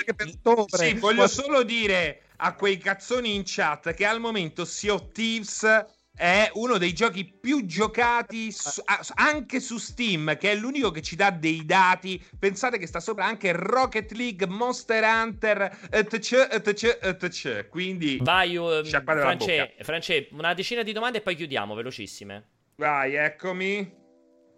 Cioè, ma guardate che interni, guardate quanto cazzo è figo. In chat, domandina per il pianellina. Ale, ma ogni tanto vedo che parli, guardi a sinistra, parli con qualcuno, ma a schifanoia c'è qualcuno a parte te? O ti sei portato il lavoro da Piacenza, capiscimi? non ho portato nessun lavoro da Piacenza, era Sean Layden che camminava, saltellava attorno al pozzetto del, della sala filtro della piscina e avevo paura che cadesse, ma adesso... Questa cosa mi è piaciuto moltissimo. È andato, è andato con i braccioli dentro l'acqua, perciò sono tranquillo. Mi è piaciuto molto il capiscimi, capiscimi. Chiedo scusa se chiedo ancora, sono Roberto da Torino, già una volta ve l'ho chiesto, mi dispiace disturbare, però eh, quando esce Slime Hyper Remastered io ero convinto uscisse per, eh, per l'appunto il, l'evento Xbox, non è uscito là, allora pensi uscirà per l'evento PlayStation, non esce là e quindi mo che si fa? C'ha ragione, Slime Swipe quando, dove, 4K, eh, HDR io avevo già detto che andava bloccato all'inizio di sto messaggio e tu continui a farlo ascoltare, ti assumi le responsabilità. Fai il giornalista videoludico, vai a scavare, vai a scavare, comincia a fare interviste scomode. Vado, eh. È polale, rispondo qui a quello che ha appena detto Serino, quello che ha appena chiesto Serino alla chat. A me non me ne frega proprio un cazzo de- di quanto dura il gioco, non pago in relazione alla durata, pago in relazione al contenuto. Io ho pagato molto serenamente 65 euro, Resident Evil 3 è durato 3 ore, non me ne frega un cazzo, lo ricomprerei. Ecco, eh, vedi? Però Tanto, si scusami. chiama Apple quindi vuol dire eh. che è già propenso esatto. a pagare tanto. A, sp- a spendere a per cose che non, hanno, per... che non, hanno, valore reale. Senti Alessio, effettivamente voglio fare questa domanda. La stessa cosa tu la, la declini anche in campo sessuale? Cioè, se, saresti, saresti... Cioè, per te è più giusto pagare tanto per avere una prestazione lunga o pagare tanto per avere una prestazione intensa. Ecco, cioè, ti sentiresti deluso se vai con una per 25 minuti, ma un'esperienza ma- memorabile, e invece contemporaneamente se vai con una per 5 ore, ma non è niente di che? Ah, io pensavo, forse avevo capito male la domanda, pensavo che fosse una per 30 secondi o una per 2 minuti e 15. È uguale, pensavo. dai, seriamente. No, non, non, c'è, non, c'è, nessuna cosa, mi basterebbe Vedi? già avere una relazione di qualsiasi tipo, sono disposto a pagare milioni, vi prego. no, parliamoci chiaro. Venite, una sono persona... pieno di soldi! Alessio, lo sappiamo tutti, una persona paga, non, è indipendente il sesso, non, non ce importa. Una donna che paga un uomo o un uomo che paga una donna paga perché ha, così ha la libertà di terminare quando vuole. Bravo. Non importa se 5 minuti Bravo. o 2 ore. Bravo. Io pago perché a quel punto mi alzo. Comando. E siamo pari, pari e patta. Ciao, grazie. Bravo, bravo Francesco, vai avanti. E facciamo la, la, l'apologia, l'apologia, della prostituzione e poi... È quella la, la, la Aspetta, eh. perché non parte? Ciao, sono Turbato Thomas da Schifanoia, ma tutti mi chiamano Thomas Turbato e volevo sapere se secondo voi i budget elevatissimi dei AAA, i tempi di sviluppo molto lunghi porteranno i titoli indie ad avere problemi sul mercato dovuti al gap tecnologico oppure eh, comunque le idee originali di gameplay e di narrativa li porteranno sempre ad emergere. È una super cazzola o una domanda? No, bella domanda tra l'altro. È una bella domanda, bisogna avere la possibilità di capirla. Quello... No, dice, dice giustamente se, se aumenterà il gap, se l'aumento del gap tecnologico fra indie e non indie porterà, diciamo, ad un allontanamento del valore degli indie. Ma secondo me Già lì questa stessa generazione ha dimostrato che proprio la parte tecnologica non c'entra assolutamente nulla. Esatto. Gli indie si possono permettere di, una, di, avere un'idea bellissima che magari dura un'ora e mezza, ma comunque l'idea è talmente bella che suggerita con un tratto di penna, cioè non c'è bisogno di valori produttivi importanti per veicolare un'idea di successo. Vai, poi prossima. Vado, eh. Aspetta. Ma una no. cosa devi fare, Serino, porca puttana, tenere il dito vicino al play! Come cazzo fai? Non riuscire? Fatemi finire! Ciao Gabriele da Torino. Ma com'è possibile che Cyberpunk 2077 girerà su PS4 e Xbox One quando questa versione del gioco, che graficamente era superlativa, e stentava a girare su una RTX 2080 e un i9 9009 come appunto dice Pierpaolo nell'anteprima?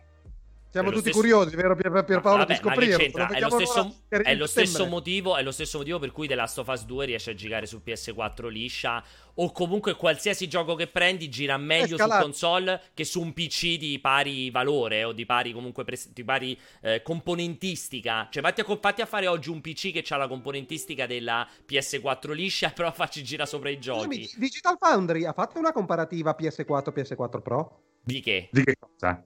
Last of Us 2. Sì, certo, sì, sì, sì, è ottimo comunque perché è un, un, po' meno stabile a livello di performance, ma pochissimo, e ha molto meno orizzonte visi, distanza visiva, però è ottimo il risultato. Cyberpunk, allora, io me lo chiedo assolutamente, non vedo l'ora di vedere che cosa riusciranno a far girare su, non neanche su PS4 liscia, su Xbox One liscia, veramente non ho idea, secondo me CD Projekt farà esatto. di tutto per farti esatto. credere che non esiste su Xbox One liscia e PS4 liscia.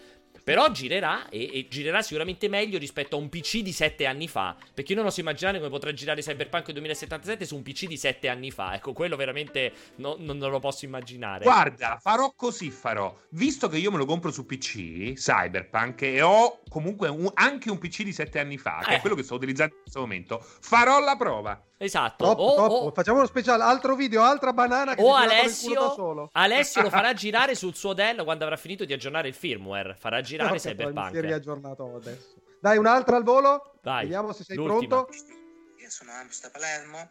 Non pensate che a causa dello slittamento di Cyberpunk a novembre ci sia la possibilità che nuovi giochi escano a, a fine settembre, inizio ottobre, visto che si è aperta questa finestra di lancio a seguito appunto dello spostamento di Cyberpunk? Non so se avete visto, ma quando ha detto aperta si è anche eccitato. Eh, a, a, a pensare che PlayStation e Microsoft decidano il lancio delle console in relazione al rinvio di Cyberpunk è una, è una roba ardita. Eh? Ci credi veramente tanto, è proprio la, teoria, la nuova forma della teoria della cospirazione. No, ma quindi qual era la sua domanda? Se vedremo più avanti o più tardi la console? No, se, se probabilmente quel rinvio di Cyberpunk accende un, lim- un, lumino su quella data lì, quel periodo lì, ah, per uscire anche con le nuove console. Ma è indipendente. Le date magari, delle nuove console magari magari la data effettivamente poi la settimana sarà quella, ma cioè, console, le due cose sono completamente slegate, punto e basta. Io ci credo, lo sai, a questa roba qua, che loro comunque abbiano, spo- visto che dovevano spostare, hanno spostato al giorno giusto. Sì, però aspetta, no, secondo me, aspetta, no, aspetta, secondo me non è al giorno giusto. Che CD Projekt abbia spostato, possa aver spostato in relazione al suo accordo con Microsoft. No è vagamente no, è vagamente credibile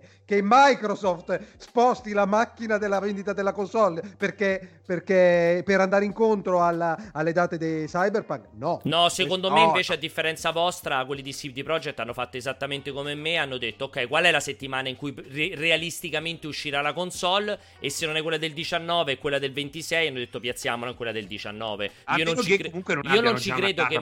Ma, ma, non ci sarebbe mai quel rischio che Microsoft gli dice la data e non la Spot. Però che senso ha, Erpa, collegare le due cose quando CD Projekt ha badito e ribadito badito. 300 volte la versione del next gen arriverà primavera l'anno prossimo.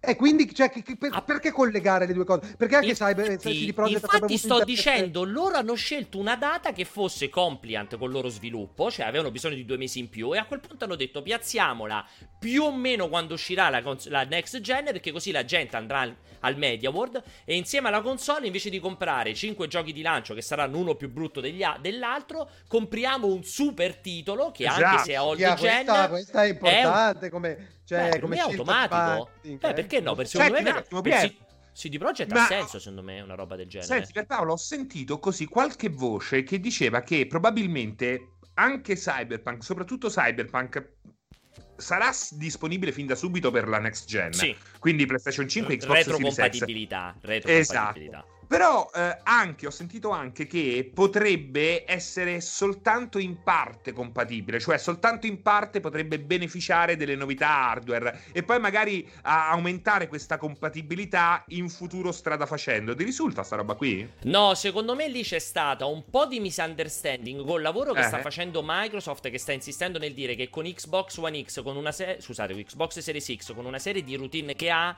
si riescono comunque a migliorare i titoli anche se non è stato previsto il loro sviluppo nativo su Series okay. X. Tipo quel discorso dell'HDR potenziato o sì. del frame rate potenziato. Ma secondo me lì è tutto collegato al fatto che è una console molto potente, quindi magari potrebbe girare meglio, cioè più fluido, diciamo, in questo ambito qui.